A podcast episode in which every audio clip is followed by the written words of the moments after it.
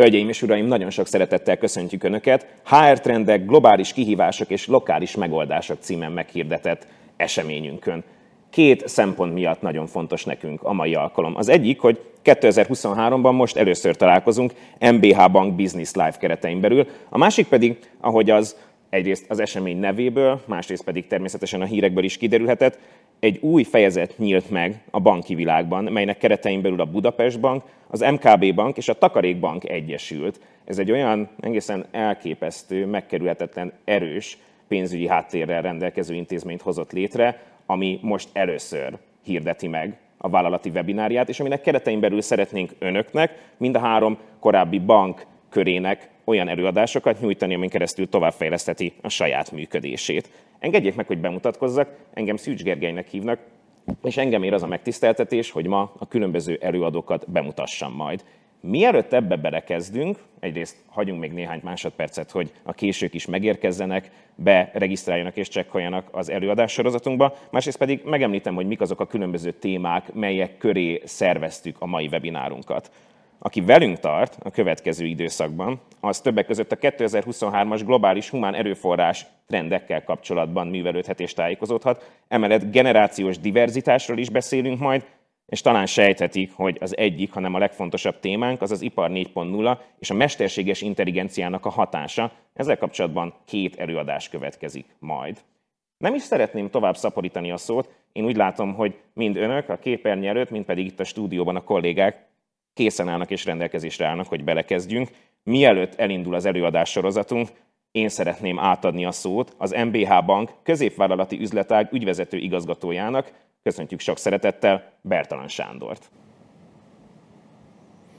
Tisztelt Hölgyeim és Uraim, nagy szeretettel köszöntöm Önöket az MBH Bank Business Live webinárján. Ahogy elhangzott, ez az első webinár, amit a saját MBH logó alatt szervezünk, ugyanakkor meg kell említsem, hogy ez egy korábban már sikeresen működő webinár sorozatnak a folytatását jelenti. Ennek az értékeit szeretnénk a továbbiakban az MBH bank logója neve alatt tovább vinni. Azt gondoljuk, hogy a normál banki ügyfél kapcsolattartáson túl, ha hasznos, érdekes szakmai információkkal, trendekkel tudjuk önöket megismertetni, az egyrészt hasznos az önök számára, a vállalkozások számára, másrészt pedig tovább erősíti a bank és az ügyfelek közötti kapcsolatot, elköteleződést. Ezért az, ezeken a webinárokon mindig az adott témában szakértő, hozzáértő vezetőket, belső és külső szakértői stábot hívunk, és úgy alakítjuk ki az adott témát, ami leginkább az önök igényeinek, előzetes felméréseinek megfelelő. Jelen pillanatban is ez így történt, ugye ahogy már elhangzott az aktuális témánk a HR trendek, globális kihívások és lokális megoldások azt kell mondjam, hogy a munkaerő, ugye a csúnya nevén vagy külföldi nevén a HR, az mindig is egy alapvető kérdés minden egyes szervezet, vállalat számára, és ezen belül kiemelkedő fontosságú az, hogy ebben a változó környezetben megismerjük azokat a különböző irányokat, elveket, amely, amely, amik hatnak erre a munkaerőgazdálkodásra, amelyek meghatározzák a jövőbeni munkaerő gazdálkodási irányokat, elveket. Itt egészen az IT rendszerek, az IT megoldásoktól a mesterséges intelligencia szerepére, annak a hatására, hogy hogyan fog ez begyűrűzni a, a döntés előkészítésbe, a kiválasztásba, egészen a dolgozói élményeken, annak fontosságán keresztül, a különböző kiválasztási folyamatok és szempontokon keresztül nagyon sok változás éri ezt a szakmát, és hát ezzel kapcsolatosan egy nagyon nívós szakértő vezetői gárdát sikerült ma délelőtt összeszervezni, ami azt gondolom, hogy garantálja azt, hogy sok érdekes és hasznos dolgot fogunk a témában hallani. Én a magam részéről nem is szaporítanám tovább a szót, hanem átadom a, a szakértőknek a, a konferencia, illetve a webinárnak a, a folytatását. Szeretném megköszönni még egyszer, hogy megtisztelnek jelenlétükkel, illetve csatlakoztak a webinárhoz, és hát várjuk Önöket vissza a folytatásban a következő webinárunkon. Viszontlátásra! Igazgató úr, köszönjük szépen! Az első előadásunk a tematika szempontjából a leg feszesebben kapcsolódik a témához, És az erősségét két dolog adja. Egyrészt nem csak, hogy a globális humán erőforrás trendekkel kapcsolatos felmérésről fogunk beszélni, hanem 2023-as friss kutatási eredményeket tekintünk majd át, és ami ennél talán még relevánsabb és fontosabb, hogy ráadásul közép-európai specifikumokba ad majd az előadás betekintést. Úgy tűnik, hogy minden készen áll, most már valóban elkezdődik a szakmai rendezvényünknek az előadás sorozata. Szeretném nagyon sok szeretettel köszönteni a Deloitte közép-európai HR tanácsadási üzletágának igazgatóját és magyarországi vezetőjét. Érkezik Csépai Martin. Köszönöm szépen. Jó reggelt kívánok én is mindenkinek. Ahogy elhangzott, a Deloitte-ból jöttem, és rólam annyit érdemes tudni, 25 éve foglalkozom HR-rel, voltam tanácsadó sokáig vállalati oldalon is HR vezető, és most az elmúlt években vagyok ebben a szerepben a Deloitte-on belül. És az a tartalom, amit hoztam erre a mai délelőtre, az, az egy olyan kutatásnak a legfrissebb eredményei, amit a Deloitte globálisan 12-13 éve végez. Minden évben arra keressük a választ, hogy vállalatvezetők, hárvezetők, hár szakemberek a munkavilágához kapcsolódóan milyen kihívásokat látnak, illetve mik azok a fókuszok, amiket, amikkel a haladó vállalatok foglalkoznak. Tízezer, évente kb. tízezer válasz, egy kérdéves felmérés, tízezer válasz, amit feldolgozunk, és ezekből próbálunk meg ilyen trendeket azonosítani. Egy globális csapat dolgozik ezen a világban, és itt az elmúlt két-három évben ebből a tízezerből egy 5-600 résztvevő az Közép-Európából volt, úgyhogy picit arra is rá fog tudni most világítani, hogy a globális trendekhez képest a magyar, vagy akár a régiónak így a szervezetei milyen eltéréseket mutatnak fontosságok, prioritások tekintetében. Még egy, amit el szoktam mondani ennek a kis összefoglalónak a felvezetésekor, hogy lehet, hogy így elsőre úgy tűnik majd ez a tartalom, amit hallanak, hogy hú, hát ez a mi magyar világunktól, a mi vállati mindennapi életünktől milyen távol van, és hát sokkal földrözögattabb problémáink vagy kihívásaink vannak. De az látszik, hogy azért előbb-utóbb, ami Amerikában, Nyugat-Európában, a szervezetek világában megfogalmazódik témakör, fókuszterület, az előbb-utóbb ideér. Lehet, hogy egy kicsit alakul, egy kicsit más formában jön, de, de megérkezik. Mondjak erre egy példát. Talán négy-öt évvel ezelőtti felmérésünk fogalmazta meg először, hogy a technológiának, a mesterséges intelligenciának és hasonló megoldásoknak a markáns térnyerését a munkavilágába, és akkor még megmosolyogtuk, hogy hát hol vagyunk még ettől, és aztán, hogyha visszagondolnak az utóbbi fél év egyik sláger témájára ebből a szempontból, ugye az egész mesterséges intelligencia, ChatGPT és társai témakör az mennyire berobbant a közbeszédbe, és egy csomó vállalat elkezdett azon gondolkodni, hogy hogyan tudna akkor azt az ő folyamatéba beépíteni. Úgyhogy azt javasolnám, hogy érdemes nyitott szemmel vagy nyitott füllel végig gondolni ezeket a trendeket, és megnézni, hogy van-e ebből olyan, amire akár proaktívan föl lehet készülni, és el lehet azon kezdeni gondolkodni, hogy az a szervezetnek a működésébe milyen válaszokat lehet erre adni. És akkor csapjunk is bele. Tíz trend volt ebben a 2023-as felmérésben is, amit, amit ez a globális felmérést végző csapat azonosított a válaszok alapján.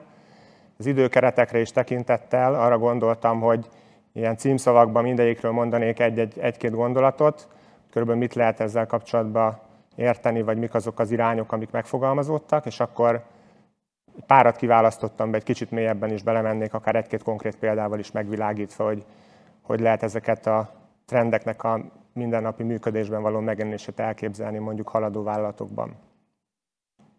Végén meg fogok mutatni egy oldalt, illetve ha jól tudom, akkor elérhető lesz a prezentáció, és mindenki számára ennek a felmérésnek mind a globális, mind a közép-európai riport letölthető, úgyhogy ha valakit a részletek érdekelnek, akkor vaskos tanulmányokat, illetve ilyen kutatási riportot el tud érni minden további nélkül, és el lehet mélyedni a további részletekben. Itt a képernyőn is látszik, 10 trend, három ilyen nagy témakör, illetve egy plusz egy a vezetéshez, vezetőkhöz kapcsolódóan. Az első ilyen témakategóriának azt a címkét adták a felmérés eredmények elemzői, hogy gondolkodj felfedezőként. Ez arról szól, néhány olyan trend kapcsolódik ide, hogy a vállalatoknak kísérletezni kell a tekintetben, hogy bizonyos korábban jól bevett megoldásokat hogyan fejlesztenek tovább. Az első, ez a munkakörök nélküli új világ, ez nagyon röviden arról szól, fogok erről még részletesebben is beszélni, ez az egyik kiválasztott téma, amiben majd szeretnék még egy kicsit mélyre fúrni. Ugye tradicionális az elmúlt 30-40-50 évben a vállalatok, főleg a közép- és nagyméretű vállalatok munkakörönk mentén szerveződtek, funkciók és azon belül szerepek, amik jól definiált feladatokkal, feladatkörökkel rendelkeztek. Az utóbbi években azonban megfigyelhető, hogy egyre többen azt mondják, hogy nem biztos, hogy ez a legjobb formája a munkaszervezésnek, és érdemes lehet a munkakörök, a feladatok, felelősségek helyett sokkal inkább a skilleket, a kompetenciákat a középpontba helyezni. És akkor ezt ki fogom fejteni egy kicsit részletesebben. Másik trend, technológiával az emberért ebben a témakörben. Ez nagyon szorosan kapcsolódik ahhoz az egész digitális transformációhoz, amit az elmúlt években exponenciálisan növekedve láthattunk a szervezetek, illetve a munkavilágában.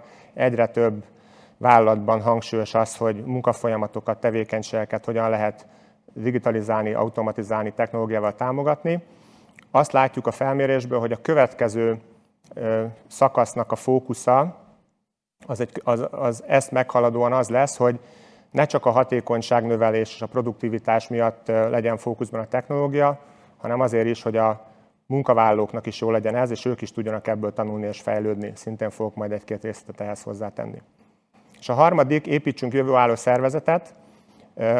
Ez a munkavégzésnek a helyéről szól ez a trend. Ugye itt az elmúlt három-négy évben Covid-nak köszönhetően egy nagyon érdekes világszintű kísérlet történt a munka világában.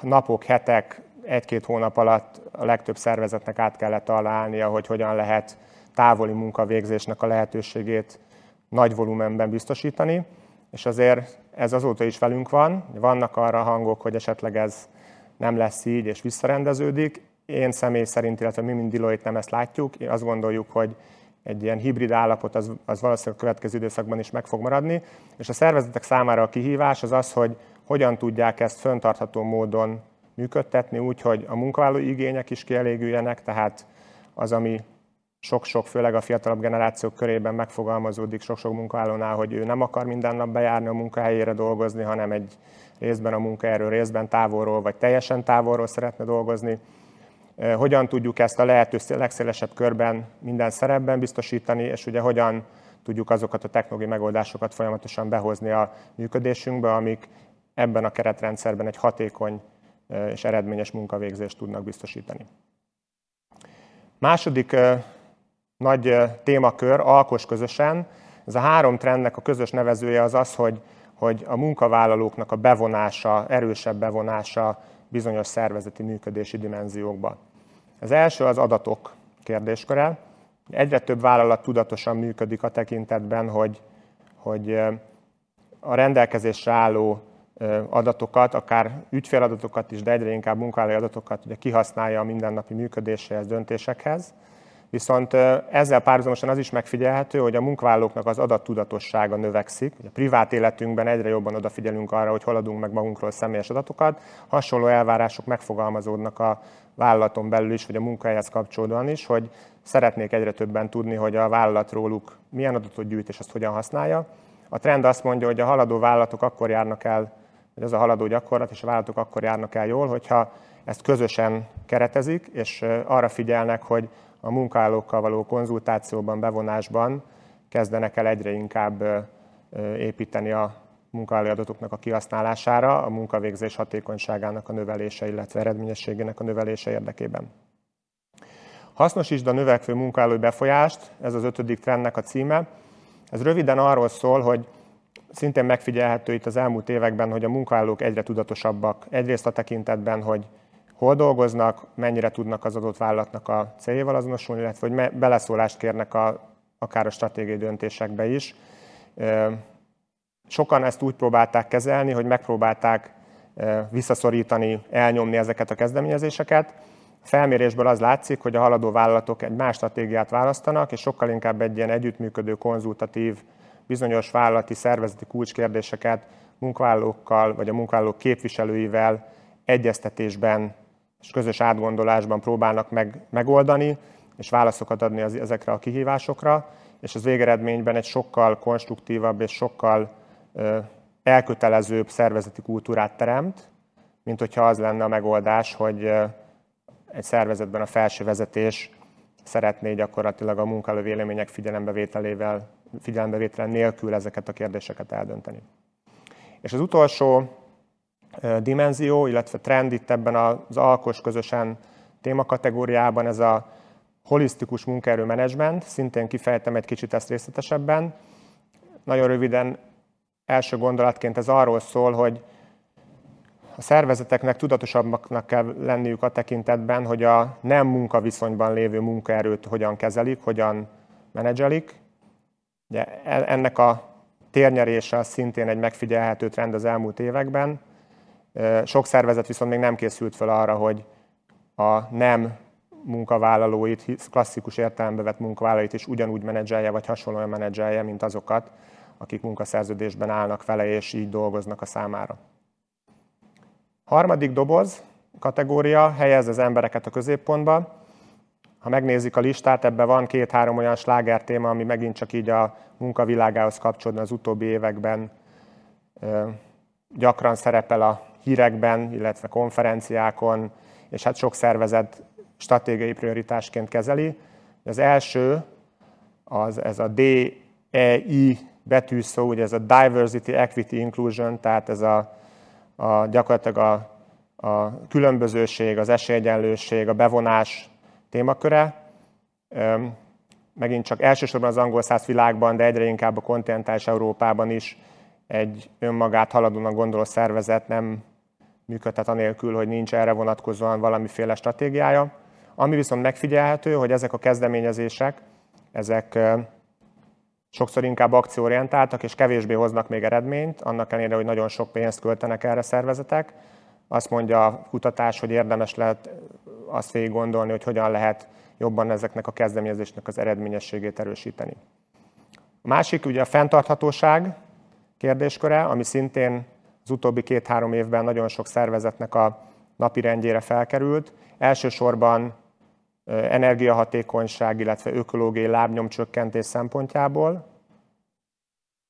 Megint csak a következő időszaknak az egyik fókusza az az lehet, hogy ennek a fenntarthatóság kérdéskörének az emberi oldalát erősíteni, segíteni a munkálókat abban, hogy ők a saját életükben, illetve a vállalaton belüli működésükben hogyan tudnak még jobban olyan megoldásokat kitalálni, amik az energiahatékonyság ökológiai lábnyomon túlmenően is a fenntarthatóságot erősítik, és hogy az egész fenntarthatóságnak a kultúráját megteremteni a szervezetben. És a kockázatok a harmadik tényező, itt az utóbbi évek azok sok szervezet számára hoztak kihívást, és jelentettek olyan kockázatokat, pénzügyi, technológiai, gazdasági, politikai kockázatokat, amiket kezelni kellett. Az látszik, hogy a legtöbb szervezetben az erre irányuló stratégiák azok elsősorban pénzügyi és operatív kockázatmenedzsmentről szólnak, és azt mondja a felmérés, hogy emellé érdemes oda tenni a humán kockázatok kezelésének a, a tudatos kezelésének a kérdéskörét is, illetve fókuszát is, és akkor így egy sokkal kerekebb kockázatmenedzsment stratégiát lehet kialakítani a vállalatokban. És végül, de nem utolsó sorban, hogy a vezetés korlátok nélküli világban, hogyha mindezt végig gondoljuk, hogy nem munkakörök, hanem kompetenciák, bárhonnan történő munkavégzés, technológiának a még nagyobb térnyerése, ugye a munkavállalóknak a bevonása az adatmenedzsmentbe, a döntéshozatalba és így tovább. Szóval viszonylag egyértelműen adódik ebből, hogy, hogy más vezetési működésre van szükség, más vezetői működésre van szükség ahhoz, hogy ezeket a kihívásokat egy szervezetben sikeresen lehessen kezelni. És ami megfogalmazódott szintén a felmérésből, hogy sokkal inkább egy kísérletező, bevonó, bevonó a soft, soft kompetenciákat előtérbe helyező vezetői működés az, ami eredményes lehet, illetve amit a leghaladóbb vállalatok próbálnak az ő vezetői működésükben megvalósítani, mint ez a korábbi feladatkiadó, ellenőrző, értékelő típusú vezetői működés, most én nagyon leegyszerűsítve. Viszont nagyon sok vezetőnek vagy vezetői csapatnak ez egy paradigmaváltás jelent, és nekik is szükség van ahhoz támogatásra, hogy, hogy ezt a működésbeli, vezetői működésbeli változást ezt meg tudják lépni. Jó, hát tényleg itt címszavakban ezek azok a trendek, amik, amik látszanak szervezetek a munkavilágában itt az elmúlt évben. Még egy gondolat, mielőtt akkor kettő-háromba belemegyek egyre részletesebben. Mennyire igaz ez itt a mi világunkra, Közép-Európára, Magyarországra? Ugye azon a mintán, azon az 5-600 kitöltős mintán megnéztük az eltéréseket. Nagy vonalakban egybecsengenek ezek a fókuszterületek, tehát az látszik, hogy hasonló témák foglalkoztatják a közép-európai vezetőket, HR vezetőket, HR szakembereket is. Amiben prioritás vagy hangsúly eltérés mutatkozik, az talán három-négy trend. Egyrészt hangsúlyosabban jelent meg ebben a régióban a vezetés kérdésköre, illetve a humán kockázatok menedzselésének a kérdésköre, és talán kevésbé hangsúlyos ez a fenntarthatóság, illetve a diversity, equity, inclusion kezdeményezéseknek a, a trendje. És akkor, ahogy mondtam, egy-két példa néhány trendhez, tehát egy kicsit kézzelfoghatóbbá tesz, hogy mit is, mit is jelent ez. Az első, a munkakörök nélküli új világ, lényegét megpróbáltam már összefoglalni, ez arról szól, hogy egyre több szervezet azt mondja, hogy nem munkaköreim legyenek, vagy ne csak munkaköreim, hanem próbáljak meg alapvetően a készségeket, a skilleket, a kompetenciákat a munkaszervezés középpontjába helyezni. Látszik az eredményekből is, hogy felmérés eredményeiből, hogy ez talán az egyik legfontosabb prioritás üzleti és hárvezetők szemében az elmúlt egy-két évben, viszont 20% mondta azt, hogy készen áll a vállalata ennek a változásnak a meglépésére. De mit, mit jelenthet ez nagyon egyszerűen? Ez egyrészt jelenteti azt, hogy a feladatokhoz, tehát az elvégzendő feladatokhoz kompetenciákat, skilleket határozunk meg, és azt, azt keressük, hogy egyes tevékenységköröknek mik a kritikus készségei, amire szükség van. Másrészt pedig megismerjük azt, hogy a munkatársaink, illetve a humán erőforrás, akivel dolgozunk, legyenek házon belül, vagy akár csak így a holdudvarban, ők mit tudnak. Akár olyan kompetenciákat is, amik nem evidensek, hogy tudják, és a kettőt megpróbáljuk összepasszolni, és kialakítunk egy olyan mechanizmust, ami a feladatokhoz, azokhoz szükséges kompetenciákhoz azt az erőforrást hozzárendeli, aki képes arra, hogy, hogy ezt eredményesen kezelje. De vannak már erre példák, és hogy röviden kereskedelemből ezt akár, aki biztos önök közül sokan járnak boltban napi rendszerességgel, heti rendszerességgel megfigyelhette. Ugye régen egy boltban voltak szerepek. Pénztáros, árufeltöltő, pultos, hentes pultos, nagy Isten, ö, ö, nem tudom én, aki mondjuk a végségbe a kenyeret sütötte, és aztán bejött az, hogy bizonyos kereskedelmi láncokban ezt egybegyúrták, és azt mondták, hogy bolti munkatárs van, aki ha kell, akkor beáll a pénztárba, hogyha kell, akkor akkor éppen a zárút tölti föl, vagy a békát húzza ki a, a raktárból, és pakolja a polcokat. Tehát egy sokkal generálisabb kompetenciaszettet építettek ki, és ez alapján sokkal rugalmasabban tudják kezelni az aktuálisan, akár egy napon belül jelentkező különböző típusú feladatokat, ahelyett, hogy klasszikus értelembe vett munkakörökbe gondolkodnának. Merre lehet ezen a téren elindulni? Néhány gondolat, tényleg csak gond, ilyen inspirációként. Egyrészt lehet azon dolgozni, hogy legyen egy készségleltárunk, tehát tudjuk azt, hogy a nálunk dolgozók mit tudnak, milyen kompetenciáik vannak. Másrészt gondoljuk azt, hogy a jövő, gondoljuk végig azt, hogy a jövőben milyen igényekre lehet szükség, illetve alakítsunk olyan mechanizmusokat, akár belső tehetségpiac megoldással, akár a átképzési tevékenységeknek, az új karrierutaknak a kialakításával, amivel ezt az egész erőforrásmenedzsmentet ezt rugalmasabban tudjuk működtetni. Technológia van az emberért. Szintén említettem, hogy itt a trend az az, hogy a technológia egyre jobban teret nyer a munkavilágában, a napi munkavégzésben, és ez valószínűleg egy megállíthatatlan folyamat. Haladó vállalatok arra figyelnek, hogy ezt ne csak a hatékonyság és a produktív és az eredményességnek az erősítése érdekében tegyék, hanem arra is fókuszáljanak, hogy ez a munkatársaknak, vagy akár a csapatoknak is jó legyen, tehát az ő képességeik fejlődjenek, ezáltal jobb emberekké vagy csapatokká váljanak. Számokat megnézzük a felmérésből, szintén egy hangsúlyos fókuszterület, kevesen gondolják úgy, hogy ebben jól állnának, és ami megjelenik igényként, és talán az egyik ilyen fő csapásirány ezen a téren, az az, hogy a technológiát arra kihasználni, hogy így folyamatosan impulzusokat adjon a munkatársaknak arra, hogy fejlődjenek. Mondok egy rövid példát.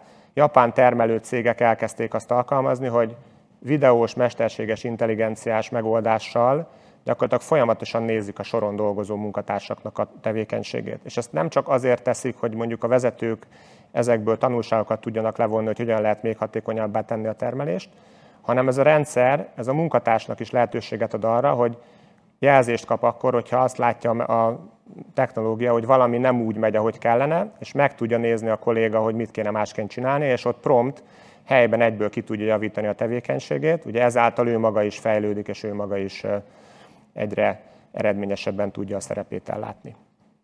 És az utolsó trend egy percben, munkaerőmenedzsment holisztikus megközelítésben.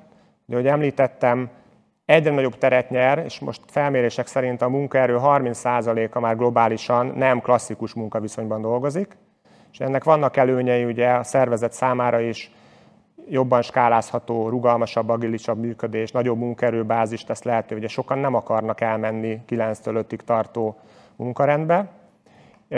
Viszont ami látszik, és ezt a számok is megmutatják, hogy a szervezetek a munkaerőnek ezt a szeletét, tehát aki nem munkaviszonyban van, messze nem menedzselik olyan tudatosan, mint ahogy az elmúlt 10-15-20 évben a munkavállalók humán erőforrás menedzsmentje fejlődött és kialakult. És a fel, a, ennek a trendnek, illetve a, a válaszokból az az üzenet fogalmazható meg, hogy, hogy érdemes a munkaerőnek ezt a rétegét is stratégiailag menedzselni. Ugye egyrészt elérni azt, hogy ugyanúgy kötődjön a szervezethez, vagy közel ugyanúgy kötődjön a szervezethez, mint a munkavállalók ideális esetben, ugyanazokat az értékeket vallja. Másrészt pedig képzésben, belső lehetőségek feladat biztosításában, feladatalokációban, akár az ösztönzés tekintetében pedig érdemes végig gondolni, hogy hogyan lehet ezt a kört hasonlóan tudatosan menedzselni, mint ahogy sok vállalatban ahogy mondtam, egyébként a belsős kollégákat már programok, folyamatok, megoldások segítségével próbálják ösztökölni, és hogyha ezt valakinek sikerül elérni, akkor egy sokkal nagyobb merítést kap a tekintetben, hogy az egyébként ugye szűkülő munkaerő piacon, illetve erőforrás körében hogyan tud ugye, megtalálni a szükséges kompetenciákat, illetve kapacitást az elvégzendő feladatokra. Köszönöm szépen a figyelmet! Ahogy említettem, ezek a kutatások elérhetőek, ezeken a QR kódokon keresztül. Remélem, hogy sikerült egy kis gondolatindítást tenni itt a napra, és illetve ebben a témakörben önöknek, és javaslom, hogy nézzék meg a részleteket. További izgalmas webinárt kívánok. Viszontlátásra! Csépai Martinnak köszönjük szépen az előadását. Én arra szeretnék mindenkit bíztatni, hogy próbálj meg kiválasztani azokat a területeket, amiknek a, a valódi konkrét fejlesztésébe belevághat céges vállalati szinten a közeljövőbe, és ennek keresen ehhez eszközöket. Szeretnék egy kérdést is bedobni most a közönségnek, miközben itt a stúdióban átalakulunk és felkészülünk a következő előadásra. Melyiket tartja a legnagyobb befolyással bíró tényezőnek a tehetségek megtartása terén a vállalatnál? Nézzük, hogy a mai közösség, közönség, ami összejött a webinárunkhoz, hogyan vélekedik erről. A. Motiválás és karrierfejlesztés. B. Digitalizáció és mesterséges intelligencia fejlesztések. C. Képzések és oktatások. Valamint D. Megnyerő munka körülmények biztosítása. Alapvetően erre mandátumot nem kaptam, de hogyha bárki az én személyes véleményemet kérdezi, akkor én egyébként az ára szavazok mert gyakorlatilag az egy átfogóbb fogalom, és minél inkább megismerjük a kollégákat és az ő kulturális hátterüket, annál szélesebb spektrumból választhatjuk ki azokat az eszközöket, amikkel az ő fejlesztésük esélyes lehet. És hát úgy tűnik, hogy a, az a vélemény, amivel én is rendelkezem, ezzel a többség is rendelkezik. Milyen szuper megerősítés ez, amikor az ember azt érzi, hogy sokan egyetértenek vele. Köszönjük szépen! A szavazásunk, mini közvéleménykutatásunk pedig pont megadta a lehetőséget arra, hogy kellően átrendeződjünk. Ha már HR témáról van szó, akkor az egyik legtöbbször, hanem a legtöbbször előkerülő téma az a generációs különbségekről szól. Hogyan lehet olyan kultúrát, közeget, közösséget kialakítani, ahol a nagyon különböző háttérrel rendelkező, inspirációs világgal rendelkező emberek hasonlóan tudnak működni, hasonlóan tudnak együttműködni. Többek között erről lesz szó akkor, amikor átadom a szót az MBH Bank toborzási és onboarding igazgatójának, Kérem köszöntsék sok szeretettel Fertik Balást. Köszönöm szépen Gergely a szót. Az elkövetkezendő 20 percben a generációs diverzitásra a toborzásban szeretnék némi belső információval szolgálni a közönség számára, és nagyon köszönöm, hogy nyomon követik az előadást. A bankszektor a munkaerőpiacon egy régóta jelenlévő szektor, korábban egy komoly patina párosult, egy elegáns szektor volt, ugyanakkor ez a patina megjelenik a korfánkban is, egy előregedő korfa van jelen a munkaerőpiacon, ha a bankszektort nézzük, és fontos, hogy a fiatal generáció számára is vonzó munkahely legyünk. Éppen ezért nagyon fontos volt, hogy megnézzük azt, hogy mik azok a mm, fő karrier lépcsők, illetve fő preferenciák, amivel a pályakezdő fiatalok jelentkeznek, vagy rendelkeznek, mert jelenleg sokkal inkább az élmezőnyben mondjuk egy telko vagy egy multivállalat jelenik meg a fiatalok preferenciájában. Az első olyan, ami nagyon fontos, hogy megemlítsünk, hogy a fiatalok számára a közösségi élet, az az egyetemi főiskolai közösség, amit megszoktak, azt szeretnék továbbvinni a munka világában is, ezért egy jó csapat, ahol jól érzik magukat, kiemelt fontossággal bír. Másik ugyanilyen, ami szintén az egyetemi létből jön, hogy fontos számukra a visszajelzés, hogy tudják, hogy amit csinálnak, azt jól csináltak, és hogy tudják azt is, hogy a vezetőik észreveszi, van egy motiváció, egy elismerés azzal kapcsolatosan, hogyha jó jól végezték a munkájukat, illetve hogyha nem, akkor arra is kapnak visszajelzést, hogy miben kell fejlődniük. És ugyanígy jön, be, bejön a fejlődési lehetőség maga.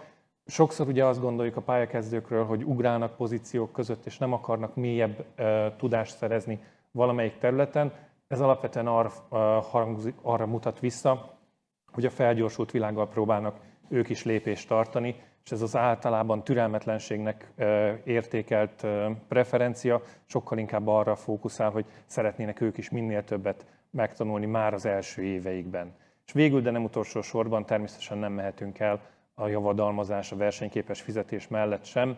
Az egyik partnerünk 2023-as felmérése szerint a pályakezdő fiatalok gazdasági területen nettó 370 ezer forintos kezdő fizetéssel érkeznek, ami azért egy komoly kihívás számos munkáltató számára.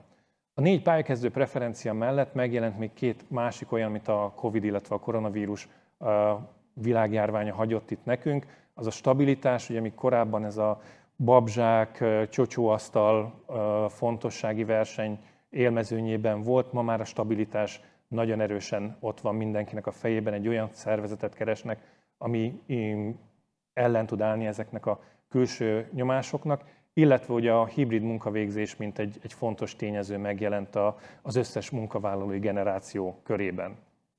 És ha a pályakezdő vagy a fiatalokon túl is megnézik a jelenlegi makrogazdasági környezetet, környezetet akkor azt látjuk, hogy a globális trendek, a, a munkavállalói elégedettségek, illetve a munkavállalói hangulati indexben egy folyamatosan csökkenő tendenciát mutatnak, ami alapvetően azzal szokott együtt járni, hogy a fluktuáció megnövekszik. Ez ugye, ha változni fog a makrogazdasági környezet és a, a, a válság, illetve a, az elbocsátásoknak a szele vagy a, a kockázata csökken, akkor várható, hogy a, a munkaviszonyban álló kollégák a fluktuáció, illetve az elkötelezésük csökkenését fogják eredményezni. Van számos olyan felmérés, ami azt mondja, hogy 2024-ben a munkavállalók több mint fele már munkahelyváltást tervez. Volt egy szituáció, egy adottság, amire egy választ kellett találnunk, és erre hoztuk életre a generációs diverzitási programot itt az MBH bankon belül, aminek a fő fókusza az volt, hogy amellett, hogy a nagy többség számára kínálunk nagyon jó megoldásokat, azért, hogy miért válasszák az MBH bankot és miért maradjanak nálunk, meg kellett keresnünk azt is, hogy vannak-e olyan kisebb szegmensek, akikre adott esetben ezek a tömeges megoldások nem kínálnak jó mm, lehetőségeket, és számukra is próbáltunk mindenképpen egy, egy jó megoldást találni. Ugye ez a generációs diverzitási program a legnagyobb erényét abban adja, hogy egy stabil utánpótlás bázist ad, illetve a, generációk közötti tudás megosztást akár egy reverse mentoringban biztosítja, illetve azokat a fő HR KPI-okat, mint a fluktuáció csökkentése, illetve az elkötelezettség növelése, vagy a munka, vonzó munkáltatói imidzsnek a, a felépítése tovább erősíti. Ezért is hoztuk ugye létre ezt a generációs diverzitási programot, ami alapvetően három területet fed le ma, az MBH Baby Plus, az MBH Active Plus, illetve az MBH Start Plus. A Baby Plus az a kismama, kispapa kollégák számára készített programunk. Itt ugye ők egy megváltozott élethelyzettel szembesülnek, családdá fognak válni, Fontos, hogy tudják, hogy nincsenek egyedül. Éppen ezért a jelmondata a programnak az a visszavárunk volt, és ezt szeretnénk minden kolléga számára, aki ebben a megváltozott élethelyzetben bekerül, hogy tudja, hogy számíthat ránk hosszú távon, és olyan egyedülálló elemeket adtunk, raktunk bele a programba, ami pont az biztosítja, hogy a kollégák ne érezzék magukat egyedül, hanem tudják, hogy a szervezetre számíthatnak. Ezt a programot idén májusban indítottunk el, és már több mint 30 kismama csatlakozott a program keretében újra a bankhoz, úgyhogy azt gondolom, hogy a programnak a sikerességét jó alapokra helyeztük. A másik az MBH Aktív Plus, ami a 60 feletti szenior munkavállalóinkra fókuszál. Úgyhogy nagyon fontos tudni, hogy ők több évtizedes banki háttérrel rendelkeznek, olyan tudásuk van, ami sokszor nélkülözhetetlen a bank számára. Fontos, hogy érezzék azt is, hogy ők mennyire fontosak a, a bank létében, illetve az üzleti sikereinknek az elérésében. Számukra is számos olyan elemet hoztunk be, akár javadalmazási formában, akár a képzésekben, smart applikációk, digitális oktatások, mentoringok, webinárokat kínálunk nekik, ami segíti őket abban, hogy felkészüljenek az elkövetkezendő időszakra, illetve, hogy amíg még ugye itt vannak nálunk a bankban, minél hatékonyabbak tudnak, tudjanak lenni a saját, illetve a, bank számára is. És végül, de nem utolsó sorban pedig a friss diplomás programunk, az MBH Start Plus, ami egy egyedi értékteremtő megoldása a friss diplomások, a pályakezdők számára, de erről szeretnénk majd részletesebben a későbbiekben is beszélni. Ami mind a három program esetében azonos, hogy három fő pilléren alapul, ez a közösség, a juttatás, illetve a képzés.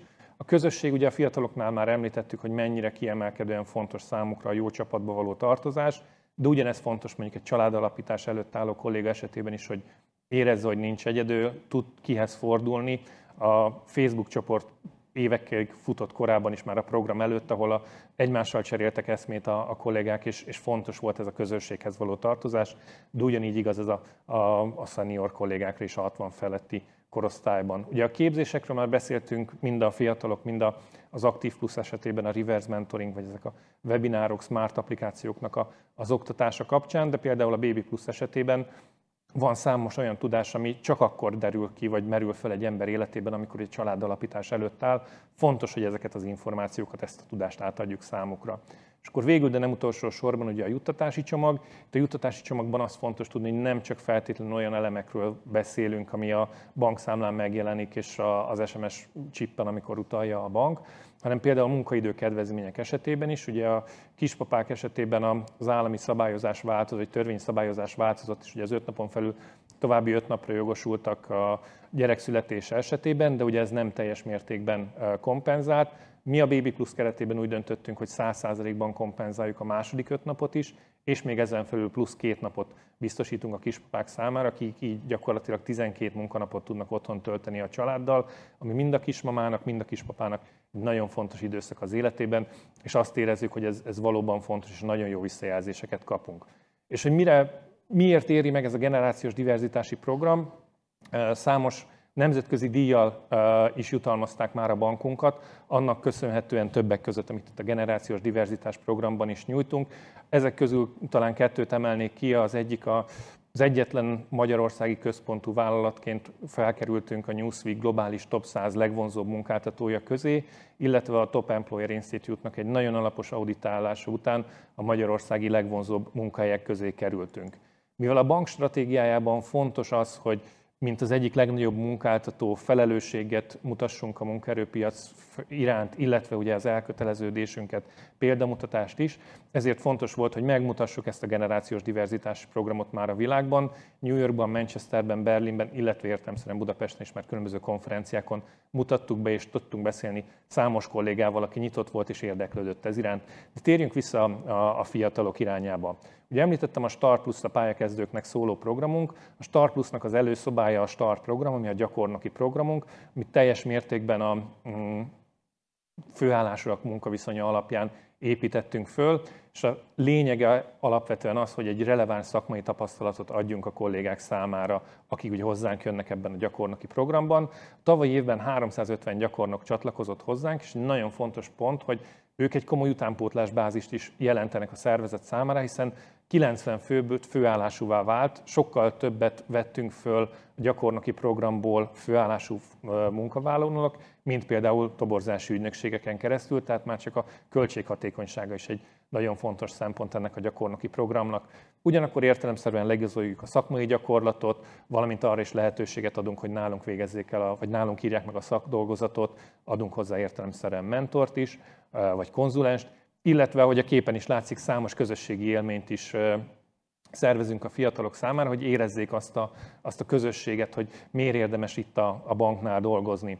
És talán itt az alsó kép, ami látszik a, a szlájdon, ez a 2023 májusi élménynap, amiről egy pár szót beszélnék, hiszen megkérdezzük a fiatalokat, ha már itt vannak, és ha már mi nekünk fontosak a fiatalok, hogy mi az az irány, ami nekik fontos. Erre csináltunk egy kérdőíves felmérést is, amit több mint százan töltöttek ki, majd ezen az élménynapon fókuszcsoportos beszélgetésben is validáltuk azokat a felvetéseket, amiket hoztunk, valamint néztünk külső benchmarkokat, nemzetközi iparági tapasztalatokat, és az volt a célunk, hogy a Start Plus programot alapvetően nem mondjuk én, vagy a idősebb kollégák hozzák létre, hanem valóban ők, akik benne lesznek majd a programba, ők alkossák meg magát a programot, és nagyon sok belső insightot nyertünk arról, hogy mi lenne számukra fontos egy ilyen pályakezdő program esetében, illetve ami még nagyon fontos volt számunkra, hogy tudjuk azt, hogy hogy tudjuk őket megszólítani, és hol tudjuk megszólítani őket. És a következő szlájdon pont erről szeretnék egy pár szót beszélni, hogy ez a hol tudjuk megszólítani a, a pályakezdő fiatalokat. Ugye a, ha toborzási büdzséről beszélünk, nagyon fontos, hogy hol költjük el a, pénzünket, amikor meg akarjuk szólítani a toborzás kapcsán a fiatalokat. És nálunk azért korábban alapvetően a Facebook volt az, ahol a, legtöbb hirdetést feladtuk. A kutatás során, amit a, a fiatalokkal végigvittünk, azt láttuk, hogy ez már nem biztos, hogy ha kifejezetten pályakezdőket akarunk, akkor a Facebooknak a, a, a dominanciájára kell építenünk. Az első két helyen igazából annak függvénye, hogy melyik fókuszcsoporttal beszélgettünk, a TikTok, illetve az Instagram került. A TikTok alapvetően mint egy fekete lyuk beszippantja a, a fiatalokat. Egy alapvetően trendi építő, tehát egy trendsetter maga az egész alkalmazás. Nem arról szól, hogy, hogy le van adva hetekkel, hónapokkal az éppen aktuális trendekről történnek a dolgok, hanem sok minden gyakorlatilag abban a pillanatban történik. Legtöbb időt ezen a platformon töltik el a, a fiatalok, és alapvetően azt mondták, hogy nagyon jó dolog, ha van valakinek egy TikTok profilja vállalati oldalként, de azért a hitelességre nagyon fontos odafigyelni, hogy nem csak arról szólunk, hogy most akkor a legmenőbb trendeket felhúzzuk saját magunkra, hanem meg kell mutatni azt is, hogy miért érdemes hozzánk jönni, és mi az a hiteles kommunikáció, amit tudunk ebben a témában hozni.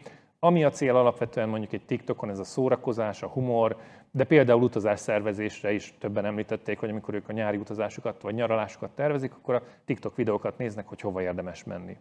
A második helyen, de mondom, ez nagyon szoros volt a verseny, az Instagram állt, ami gyakorlatilag egy all platform lett a, a mai napra a fiatalok körében. Itt gyakorlatilag szintén napi szinten használják, ezt tekintik a legszerethetőbb platformnak, és igazából mindennel rendelkezik, amivel egy közösségi platform fontos a fiatalok számára, ugye van saját belső üzenetküldése, nem kell már messengeren beszélgetni egymással, vagy Whatsappon, vagy bármi máson, van lehetőség ugye tartalomfogyasztásra, és hogyha nézzük ugye ezt a generációt, azért ők alapvetően tartalom előállítók már, tehát nekik nagyon fontos az is, hogy ők is meg tudják mutatni magukat. Számos filterrel, ha, ha dolgoznak, akkor nagyon profi körülményeket tudnak akár egy telefonos uh, fotóval is elérni. Úgyhogy ez a platform abszolút a, az előkelő helyen, az első két helyen van, és nagyon is használják a, a fiatalok.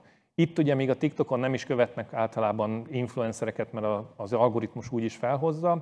Az Instagram esetében abszolút követnek eh, mm, influencereket, és, és nézik azt, hogy ők milyen tartalmakat gyártanak. Harmadik helyre futott be egyébként a Facebook, tehát nem költöttük teljesen el rosszul a, a, a büdzsét korábban se. Ugyanakkor azt látjuk, hogy ez azért eléggé megosztó a platform a fiatalok esetében, és azt mondják, hogy ők a, a boomerek elől menekülnek a Facebooknál, tehát a Facebooknak a generációja eléggé megváltozóban van, hogy kik használják a, a, a, a Facebookot, és ők alapvetően, amire egyébként szerintem boomerek is használják, hogy megtudják, hogy kinek mikor van a születésnapja, erre nagyon alkalmas a Facebook, illetve azokba a közösségekbe, amiben korábban beléptek, ott fogyasztanak tartalmat és nézik meg. Illetve ami nagyon meglepett bennünket, legalábbis engem, az a hírolvasás, ami azért nagyon óvatosan kell bánni, és akkor itt fontos a, a, a feletteseknek a, a, a felelőssége, hogy azért a hírolvasás esetében a Facebook algoritmusa erősen arra épít, hogy azt a tartalmat hozza fel neked, ami neked tetszik. Tehát ha például mondjuk erősen elkötelezett vagy a lapos föld irányában, akkor nagyon sok olyan tartalmat fogsz felhozni, ami azt mutatja számodra, hogy ez, ez egy valódi tény, míg ha éppen a laposföld ellenes vagy, akkor pedig olyan tartalmakat, de nem fogod a, az, a másik jellegű tartalmat látni, ami azért nagyon megtévesztő tud lenni, tehát hogy fontos, hogy ilyenkor vezetőként vagy, vagy tapasztalt kollégaként segítsük a kollégákat a, a teljes körű tájékozódásban. Amilyen platformról még beszéltünk a, a fiatalokkal, az a LinkedIn, és például ezt az eseményt is eh, pro, promotáltuk a LinkedIn-en, fiatalok nem használják alapvetően a LinkedIn-t. Azt mondják, hogy egyrésztről, amire ott van a LinkedIn, azt ők használják a Facebookon, másrésztről meg azt látják, hogy a boomerek önmarketinget folytatnak a, LinkedIn-en, amire nem feltétlenül kíváncsiak. Nagyon kevesen használják, ők viszont nagyon célzottan és alapvetően networkingre.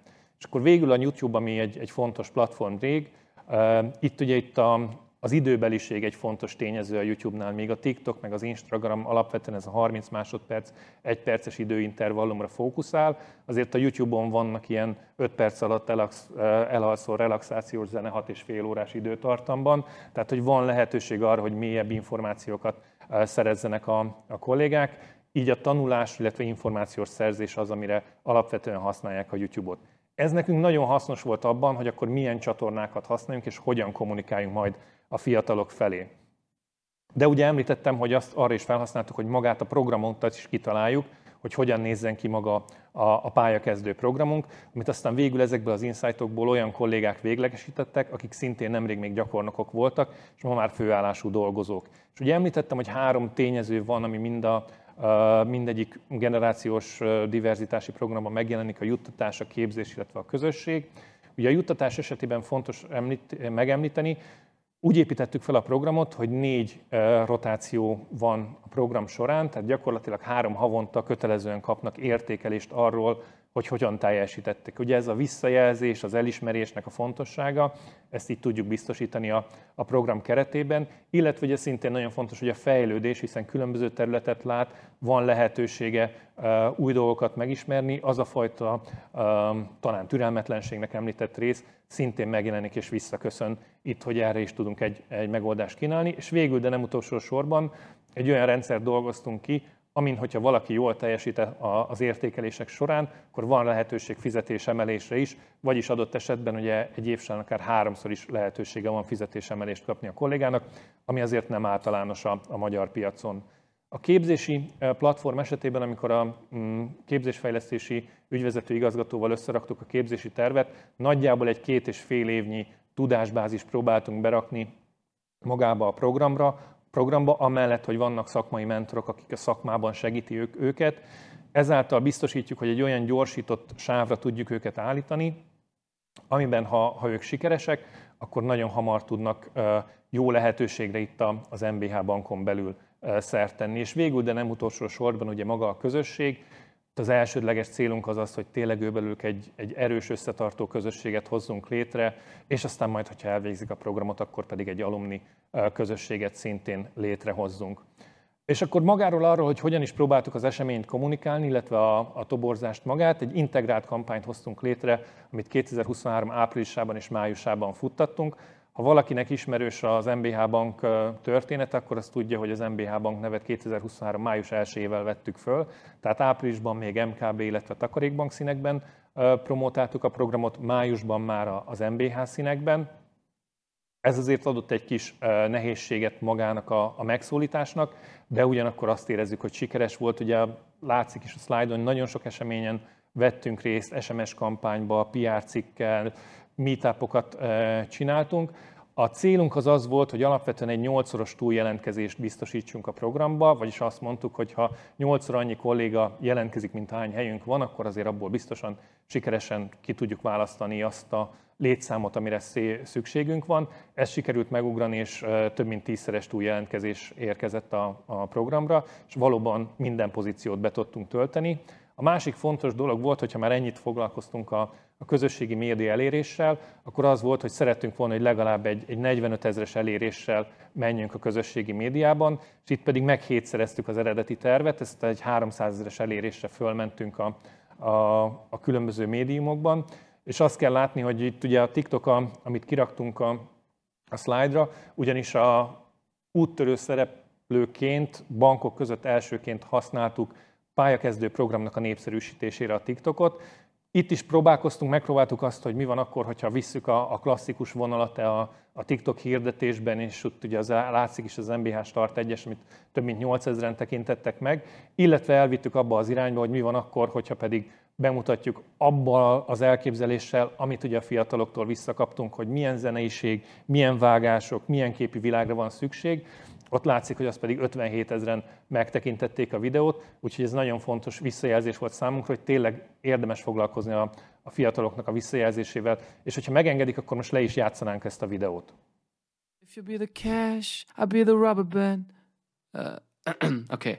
If you be the cash, I'll be the rubber band. You'll be the match.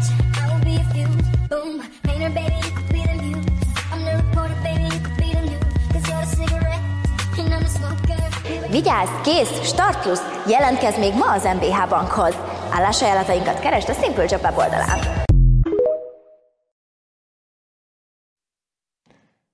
Köszönöm szépen. Zárszóként pedig hadd összegezzem, ami a legfontosabb, hogyha van egy speciális célcsoport, akire fókuszáltan akarunk toborzási kampányt indítani, fontos, hogy megismerjük őket, fontos, hogy megkérdezzük, hogy mi a fontos számukra, mit akarnak ők látni, hogyan, hol elérhetőek, milyen média tartalommal, mert akkor lehet egy ilyen sikeres kampányt felépíteni. Nagyon köszönöm a figyelmet, és kérem kövessék továbbra is a webinárt figyelemmel. Nagyon szépen köszönjük az előadást igazgató úrnak. Ha megengedik, én két dolgot emelnék ki. A Nem Boomernek való vidék az egyik legfantasztikusabb alcím, amit eh, valaha vállalati környezetben webinárnál diasorról láthattam ez szerintem elismerésre érdemes. A másik pedig, hogy ha megengedik egyetemi oktatóként, én talán azt emelném ki, hogy nyugodtan vállaljuk fel, hogy nincsen annál fantasztikusabb dolog, amikor a feltörekvő generációnak tudunk olyan lehetőségeket, karrier és kommunikációs csatorna szempontjából kínálni, ami felkelti az érdeklődésüket, és ami a márkánkat és a vállalatunkat vonzóvá teszi. Ez egy fantasztikus elismerés, mert Nyilvánvalóan ennek számtalan különböző oka van, de hogyha olyan karaktereket tudunk megérinteni, akik alapvetően újonnan érkeznek bizonyos piacokra, akkor joggal érezhetjük azt, hogy egy, egy tabularászát, egy, egy, egy tisztább lapot tudtunk úgy átrajzolni, hogy az nekik imponáló legyen. Szerintem szuper, hogyha ezzel szembenézünk. És ehhez kapcsán van egy kérdésünk ismét, milyen mértékben alkalmaz a vállalata automatizált eszközöket és mesterséges intelligenciát a toborzás folyamatában? A a teljes toborzási folyamat automatizált eszközökkel és mesterséges intelligenciával zajlik. B.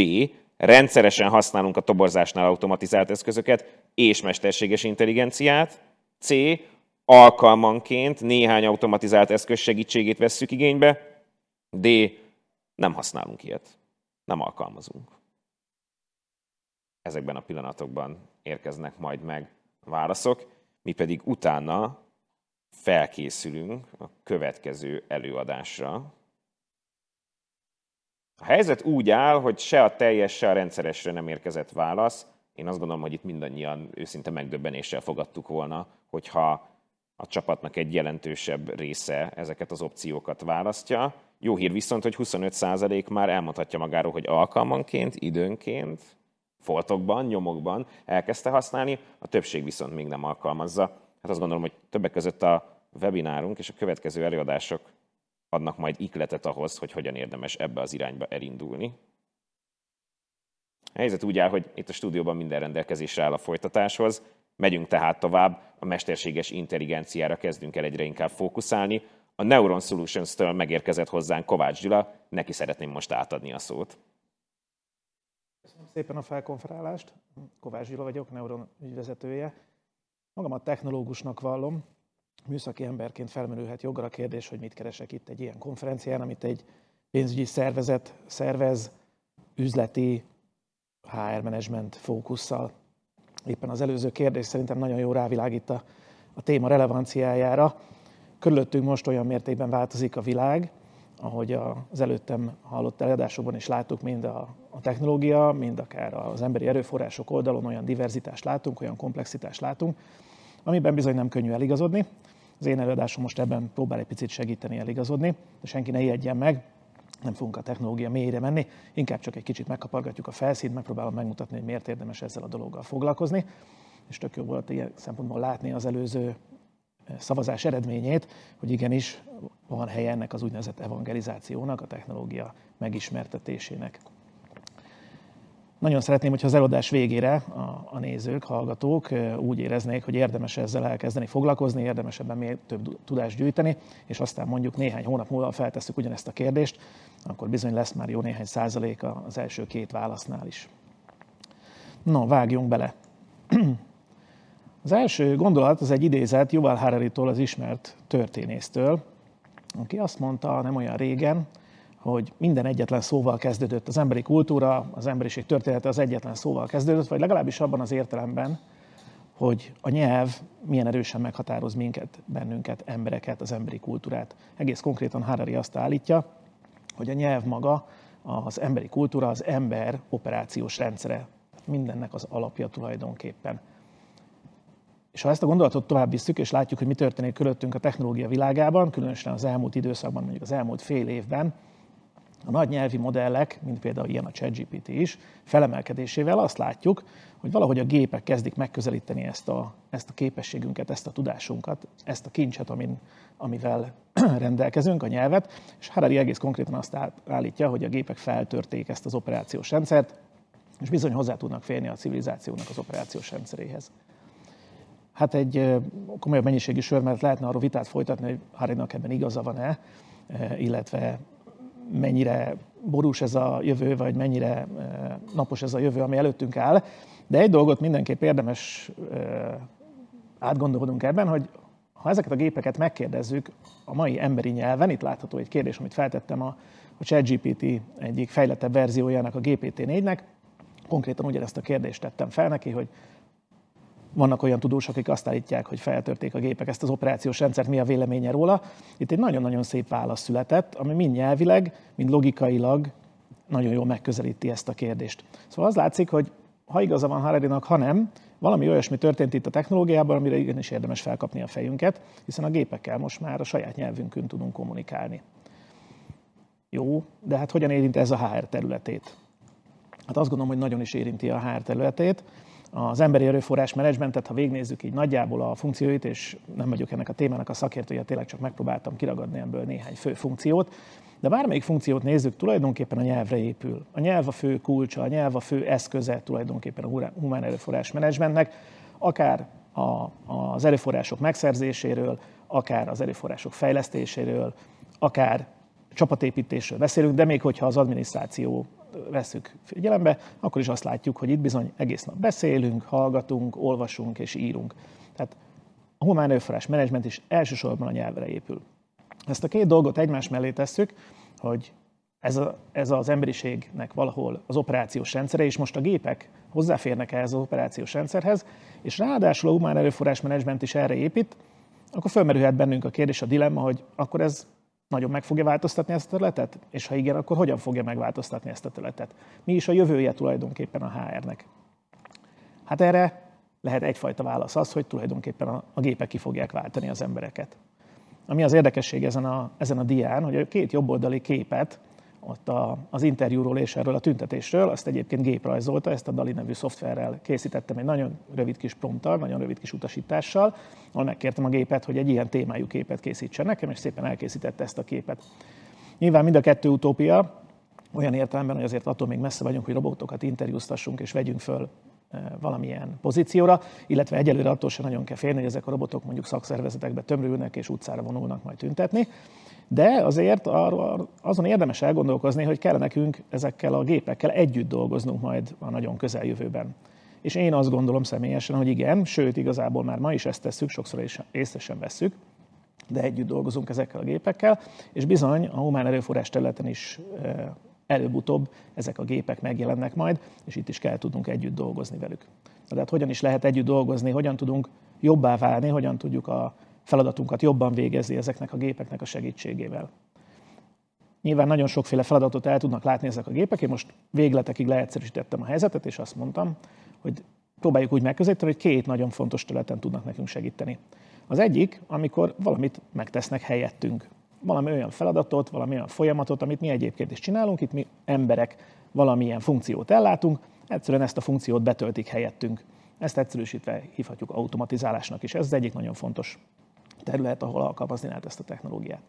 Szerintem egy másik nagyon fontos terület, és ahol néha egy kicsit alábecsüljük a jelentőségét, de nagyon-nagyon-nagyon sokat tud nekünk segíteni, és nagyon-nagyon nagy hatással lehet arra, hogy működünk, az a döntésünk támogatása. Amikor nem valamit megcsinál helyettünk, hanem valamit megcsinál értünk, nekünk, előkészít egy döntést, vagy akár meghoz helyettünk egy döntést a gép, valamilyen információhalmaz alapján.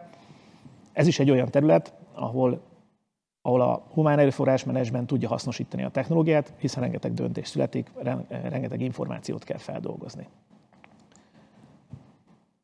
Ha egy picit hátrébb lépünk, akkor azt látjuk, hogy nyilván nem csak humán erőforrás területet érinti, hiszen a technológia az hatással van az egész gazdaságra, a társadalmunkra.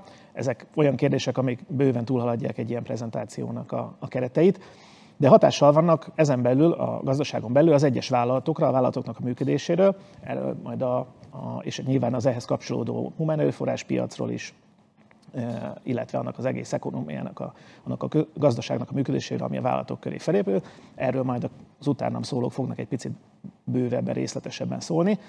Én szeretnék egy picit arról beszélni, hogy ez milyen erősen hatással lesz magára a humán erőforrás menedzsmentre, és az én véleményem az, hogy ezt meg fogja erősíteni, nagyon sokat fog nekünk ebben segíteni. Ahhoz, hogy megnézzük, hogy hogyan tud nekünk ebben segíteni, leginkább példákat hoztam. Nem szeretnék belemenni a technológia rejtelmeibe, inkább arra gondoltam, hogy hozok néhány példát a világból, szerintem egyáltalán nem kellemetlen dolog másokról lesni egy kicsit, pláne, hogy ezek jó példák előttünk. Lássuk. Az első ilyen példa, amit hoztam, az a stratégiai erőforrás tervezés területéről jön minden szlájdon, minden dián lehet majd látni a, azoknak a vállalatoknak a nevét, akiktől ez a példa, ez a felhasználási eset származik. Jelen esetben ez az IBM-nek a, a saját vállalati szervezetében eh, végzett eh, hát egy ilyen, azt, azt tudom leginkább mondani, hogy egy ilyen átfogó programja, mert hogy ez nem egyetlen valami funkció, amit megvalósítottak, hanem ez egy átfogó program, és egyébként ebben az IBM Watson az IBM egyik megoldása segítette őket. Gyakorlatilag arról szól, hogy megpróbálták ezt a stratégiai erőforrás tervezést teljesen digitális és adatalapú megoldássá változtatni, és abban egy, egy fejlett analitikára épülve próbáltak karrierutakat, fejlesztési utakat, akár tréning terveket ajánlani a, a dolgozóknak, illetve csapatokat összeállítani a meglévő adatok alapján, ami érdekes módon nagyon nagy mértékben növelte a motivációt, az elkötelezettségét a dolgozóknak, illetve azt is egyébként, hogy fogyasztják ezeket az általuk, vagy számukra felajánlott tartalmakat.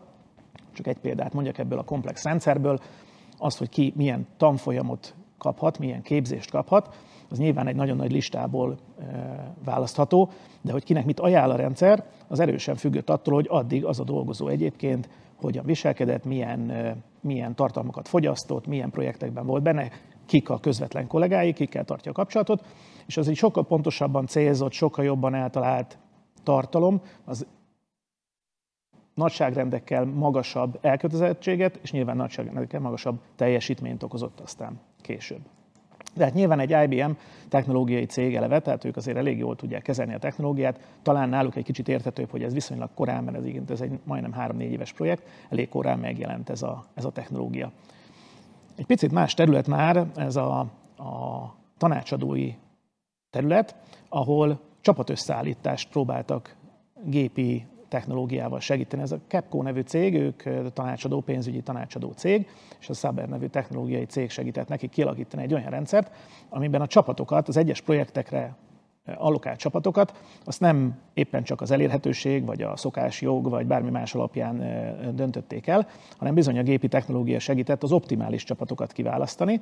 Az úgy történt, hogy kérdőíveket töltett ki a rendszer a, a dolgozókkal, valamint figyelte az eddigi működésüket, az eddigi csapatoknak a performanciáját, és aztán ez alapján próbálta az optimális csapatokat összeállítani, és amit látszik, jelentős javulás volt a, a csapatok teljesítményét illetően, itt mondjuk pont fordítva a mérték, hiszen az alul teljesítő csapatok számát próbálták csökkenteni. De ez is egy olyan terület, ahol, ahol az adatok alapján ezek a gépek sokkal jobb döntést tudnak hozni, mint amilyet mi magunk tudnánk. Egy harmadik, egy sokkal kézzelfekvőbb, és manapság már azért a médiában sokszor hallott megoldás, ez egy meg nem nevezett globális HR vállalatnál történt, a Running Labs segítségével.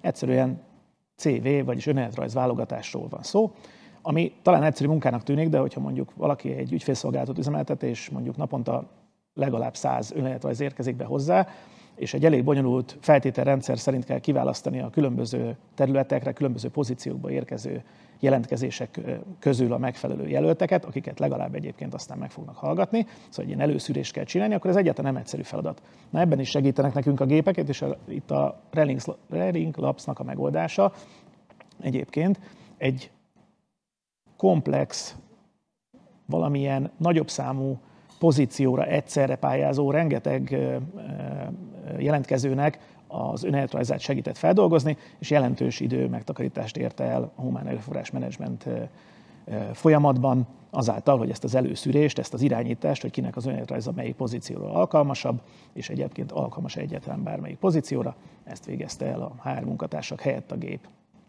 Nyilván egyébként ez nem csak egy teljesen gépi tanuló rendszer, itt szabályrendszereket is, emberi által megírt szabályrendszereket is alkalmaztak, pont azért, hogy a, a, az adott vállalati kultúrához, vagy az adott vállalati szabályzatokhoz, szabályrendszerekhez is tudjunk alkalmazkodni. Egy ennél sokkal érdekesebb példa, egy ilyen, egy ilyen kisebb, kicsit messzebb mutató példa, és erősen kapcsolódik a, a Balázs előző prezentációjához, ahol a generációs különbségekről beszéltünk.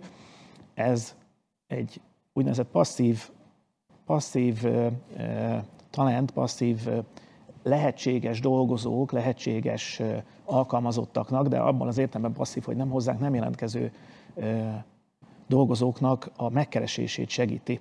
Egyszerűen arról van szó, hogy gépi technológiákkal figyelik a közösségi médiában, legyen az akár Facebook, vagy az előbb említett TikTok, LinkedIn, bármilyen más felületen folytatott beszélgetéseket, és megpróbálják az egyébként előre megadott pozíciókhoz megtalálni a legjobb jelölteket, akiket aztán outbounding, vagyis kimenő jellegű hívásokkal, megkeresésekkel a humán erőforrás menedzsment megkereshet. Ez azt jelentette, hogy gyakorlatilag felére csökkent az adott pozícióknak, különösen a komplexebb, nehezebben betölthető pozícióknak a, a fordított keresés idő az kb. a felére csökkent, azzal, hogy ezt a közösségi médiából származó adatok feldolgozásával egy gépi intelligencia próbálta kiválogatni.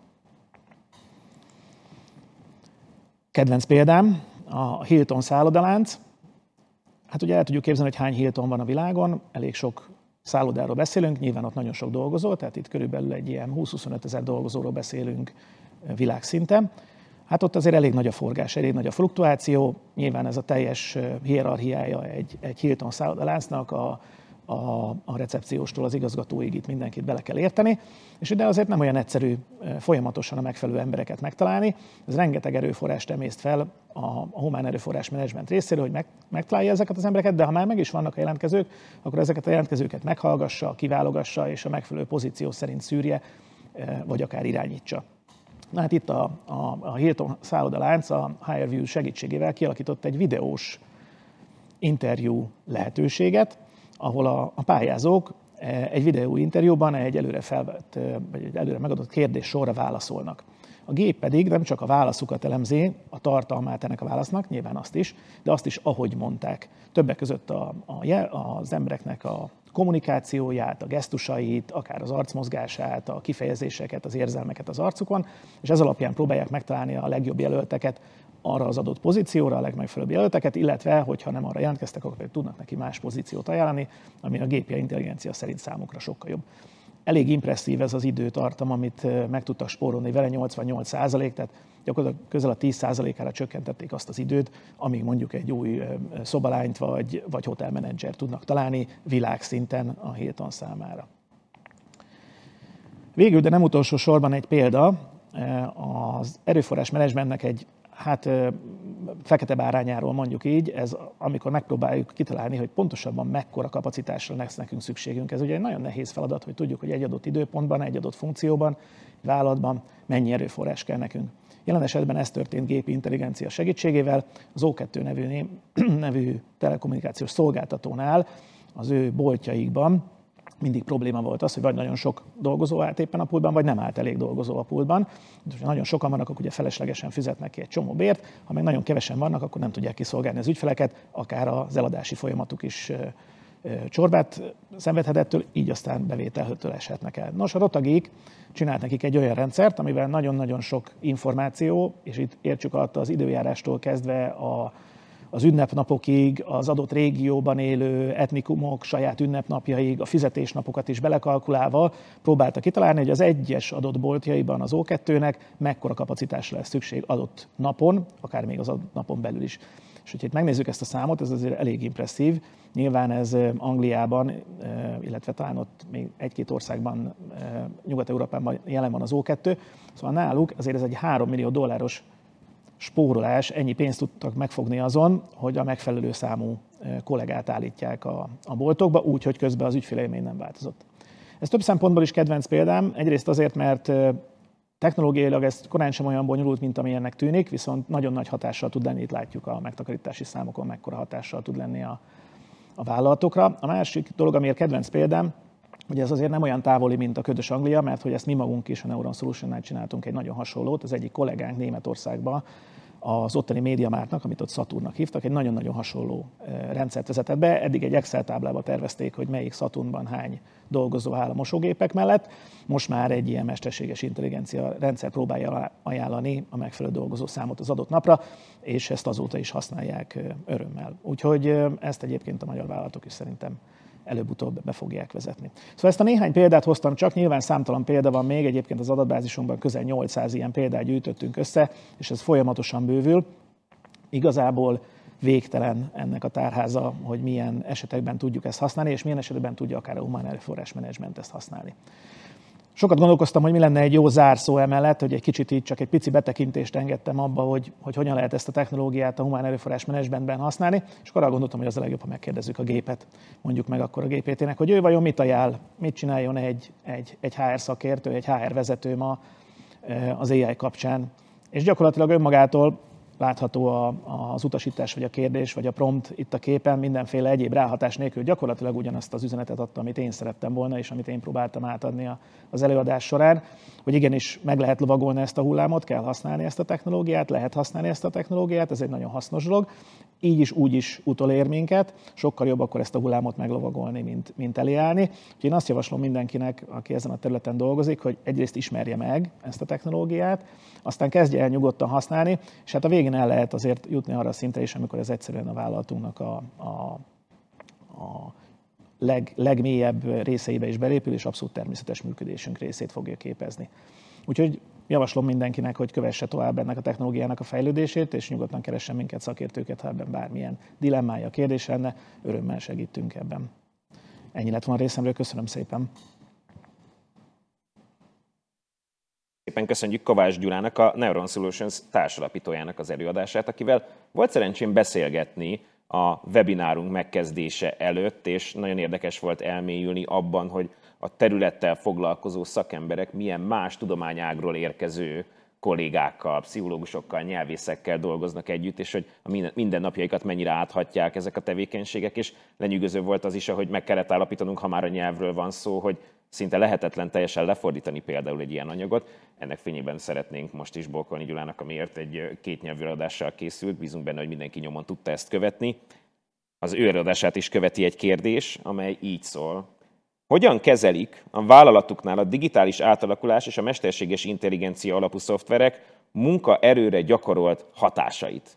Hölgyeim és Uraim, az A opció az a meglévő munkaerő képzésével és oktatásával, a B az a külső szakértő partnerek bevonásával, a C az az együttműködések más innovatív cégekkel és munkavállalókkal, a D pedig az új, szakképzett munkaerő felvételével. Hogyan lehet egy ilyen merőben új helyzetet kialakítani?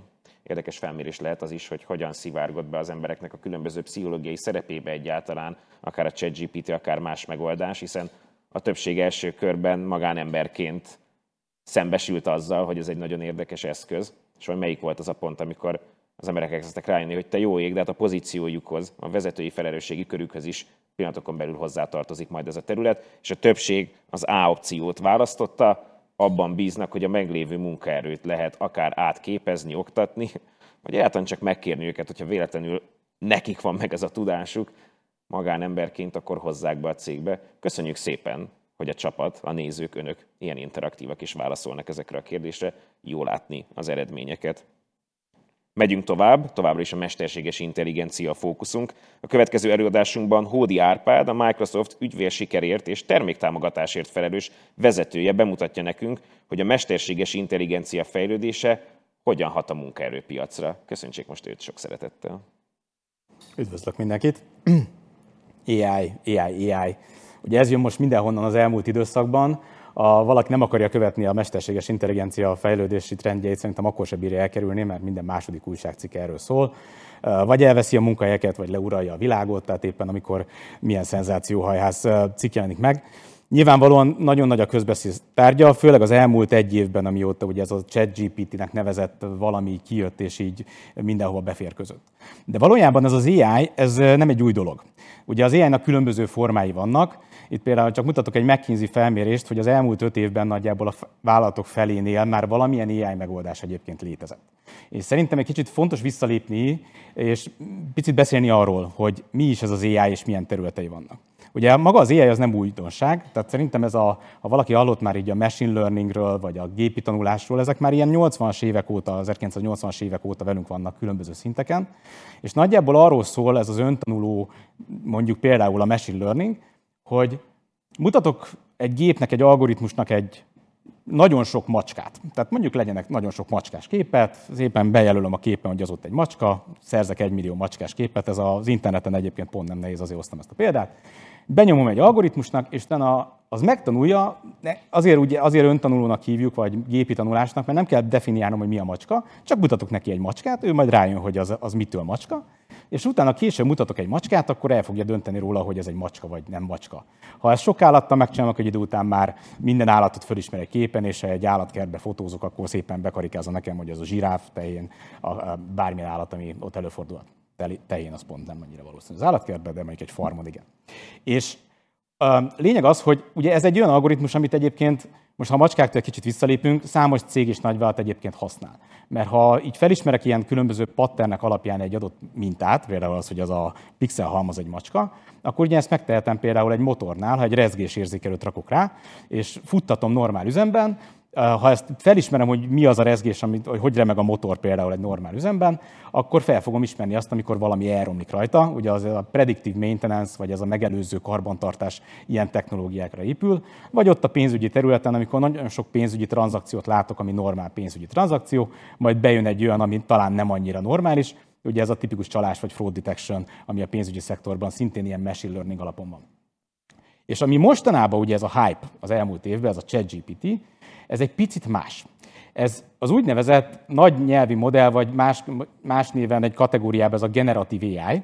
Ez azt jelenti, hogy egy olyan algoritmust alkottak, aminek az a lényege, hogy nem eldönt valamit, hogy mondjuk ez egy ilyen valami korábbi minta alapján besorolható a normába, vagy nem normába, vagy mi az, hanem tegyük föl ugyanezzel a macskás példával, ennek az algoritmusnak betöltök egy millió macskás képet, majd utána meg tudom neki mondani, hogy légy szíves, rajzolj nekem egy vörös cicát, miközben játszik. És ugye ő attól generatív AI, hogy egy olyan dolgot fog előállítani, ami eddig nem volt. Tehát az egymillió macskás gépet megtanulva kreatívan létrehoz egy újabb macskát, ami eddig még nem létezett. Ha utána beletöltök nagyon sok picasso képet, akkor meg tudom neki mondani, hogy kombináld már ezt a kettőt, és légy szíves Picasso stílusában rajzolj nekem egy macskát.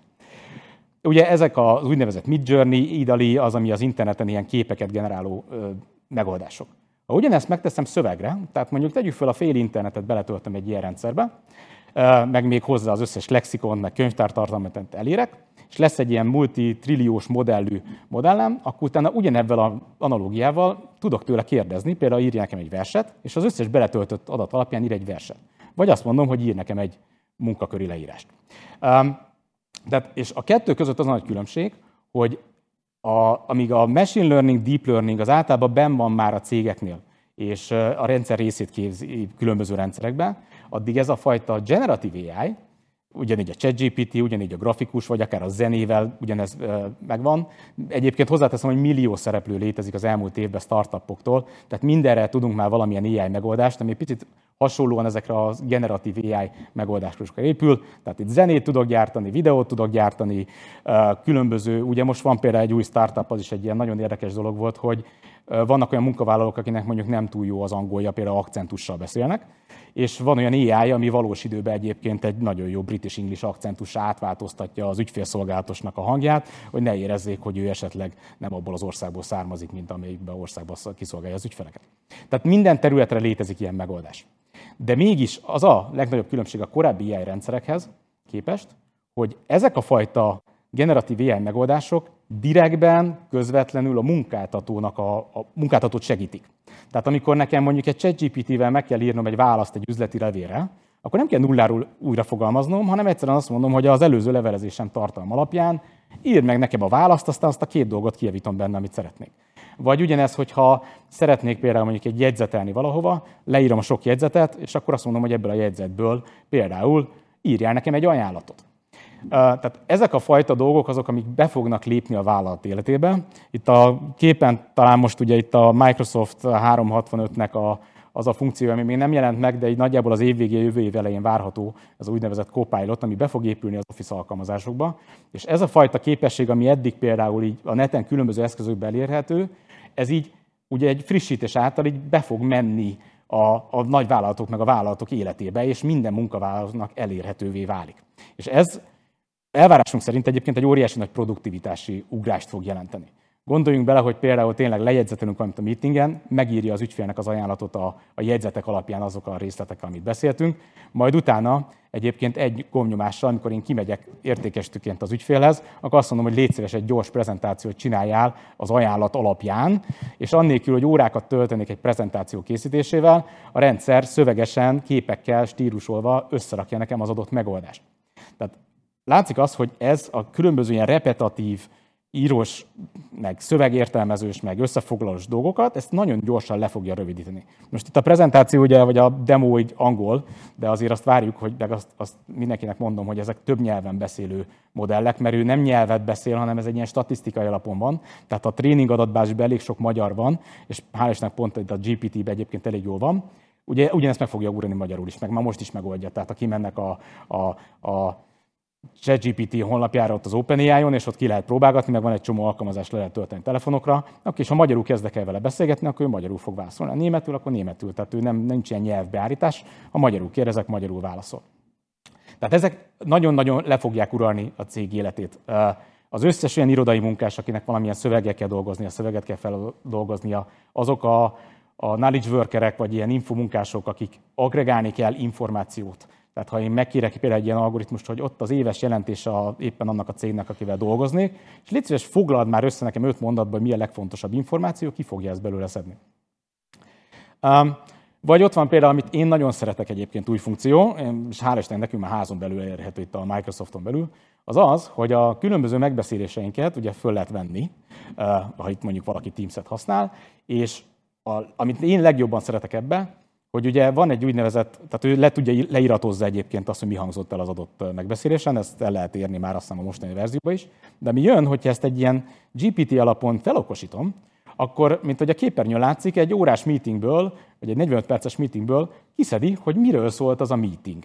Kiszedi azt, hogy milyen feladatokat osztott ki valaki valakinek, és mik azok a kiemelt pontok, ami egyébként elhangzott a meetingben a rendszer tudja azt, hogy kontextusba helyez, tehát amit az én főnököm mond, azt én számomra egyébként ki fogja emelni, hogy a főnököm mondja, akkor valószínűleg az egy, az egy fontosabb dolog, mint ha valaki teljesen más mondaná a cégen belül. Tudok benne keresni, és, és tudok benne tehát nem csak az van, hogy ez egy statikus szöveg, hogy ott a, mondjuk az összefoglalója, hanem a GPT oldal ott azt a kis chat ablakba meg tudom kérdezni, hogy oké, okay, de erről egyébként bővebben tudnám mesélni, hogy itt miről volt szó. És ha valamelyik érdek, akkor meg odaugrok a meetingbe, ahova éppen kell. Tehát ezek a fajta személyes produktivitás elősegítő és növelő dolgok, ezek elő fognak érkezni a cégben. De ugye az is hallani a hírekben, hogy azért ez nagyon jó, hogy például az irodai munkást ebben segítek, de vannak olyan munkakörök, ahol, ahol akár egyébként ez veszélyeztetheti is akár az adott munkai közösséget. Én nem gondolom, hogy rövid időn belül, vagy akár középtávon is egyébként egy előfordul. Az összes AI alapú fejlesztés, itt nekünk házon belül, meg egyébként a, a világban a többi startup, az arra megy, hogy segítsük a munkavállalat a produktivitásban. Még hatékonyabban, még jobban tudjon dolgozni. Viszont vannak egyébként egy-két speciális munkakör, amit lehet egyébként, hogy tud negatívan érinteni. Példaként hoznám azt, nem kell végigolvasni, ez egy fiktív ügyfélszolgálatos beszélgetés, ahol a John fölhívja az ügynököt, mert valami elromlott a mikrójával, és egy ilyen hosszú beszélgetés van. A legtöbb call centerben egy, ezeket leíratozzák. És amit már több cég bevezetett, hogy valahogy elemezni szeretnék az ügyfélszolgálatnak a hatékonyságát.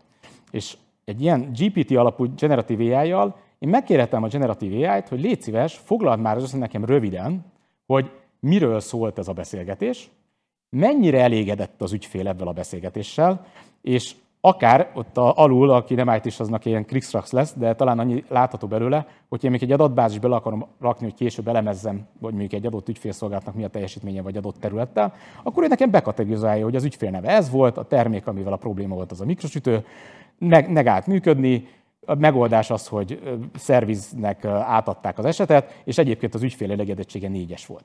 És ehhez nekem nem kell robosztus mindenfajta rendszert építeni, annyit kell, hogy ezt a leíratot én odadom egy ilyen rendszernek, visszaadja a választ, rakom egy adatbázisba, és gyönyörűen grafikusba elemezhetem. Ugyanezt meg tudom tenni egyébként például egy úgynevezett mondjuk ú, nem is tudok már magyarul beszélni, performance review, ami a, ugye a cégekben az éves értékelés. Tehát amikor az adott menedzser az adott beosztottjának megírja az éves értékelését, és én ezt akár összeagregálom unit szinten, ugyanígy ki tudok belőle hozni ilyen pontokat, hogy például mondjuk mennyire elégedett a, a főnök adott területnek a dolgozaival, van-e valami kiugró, ami eddig nem volt, milyen trendek vannak a korábbi állapothoz képest, például egy adott munkavállaló performancia nőtt vagy csökkent, és ugye ezt a szabad szövegből nagyon nehéz kihozni, viszont ezzel a megoldással az ilyen szabadszöveges dolgok nagyon egyszerűvé tehetőek. Vannak olyan munkahelyek, a, ami például van egy nagy divatcég, akinek az egyik megoldása az volt, hogy ugye egy ilyen fast, fast fashion áruházról van szó, hogy nagyon gyorsan, nagyon sokféle terméke érkezik be, és van egy csapat, aki a weblapra töltögeti föl egyébként ezeket a dolgokat, és próbál kitalálni hozzá valami kreatív szöveget, hogy például a baba ruha, az most ebben a, a barackos színnel, ez milyen jó lesz nyáron a, a parton, a, a, a, egy pokrócot lerakok. Ezek a típusú dolgok, na igen, ezek nagyon könnyen automatizáltok. Tehát, hogyha ha olyan munkahelyek vannak, ami jelenleg csak annyit tesz, hogy valamilyen bejött információ alapján mondjuk odarak egy rövid leírást, ez egy nagyon könnyen és egyszerűen automatizálható dolog, és nyilván a cég életében ez egy jelentős költségcsökkentést tud jenni, hogy például a call center leíratok átolvasását, vagy egy weblapra kirakott termékhez tartozó leírást, azt tudok automatizálni.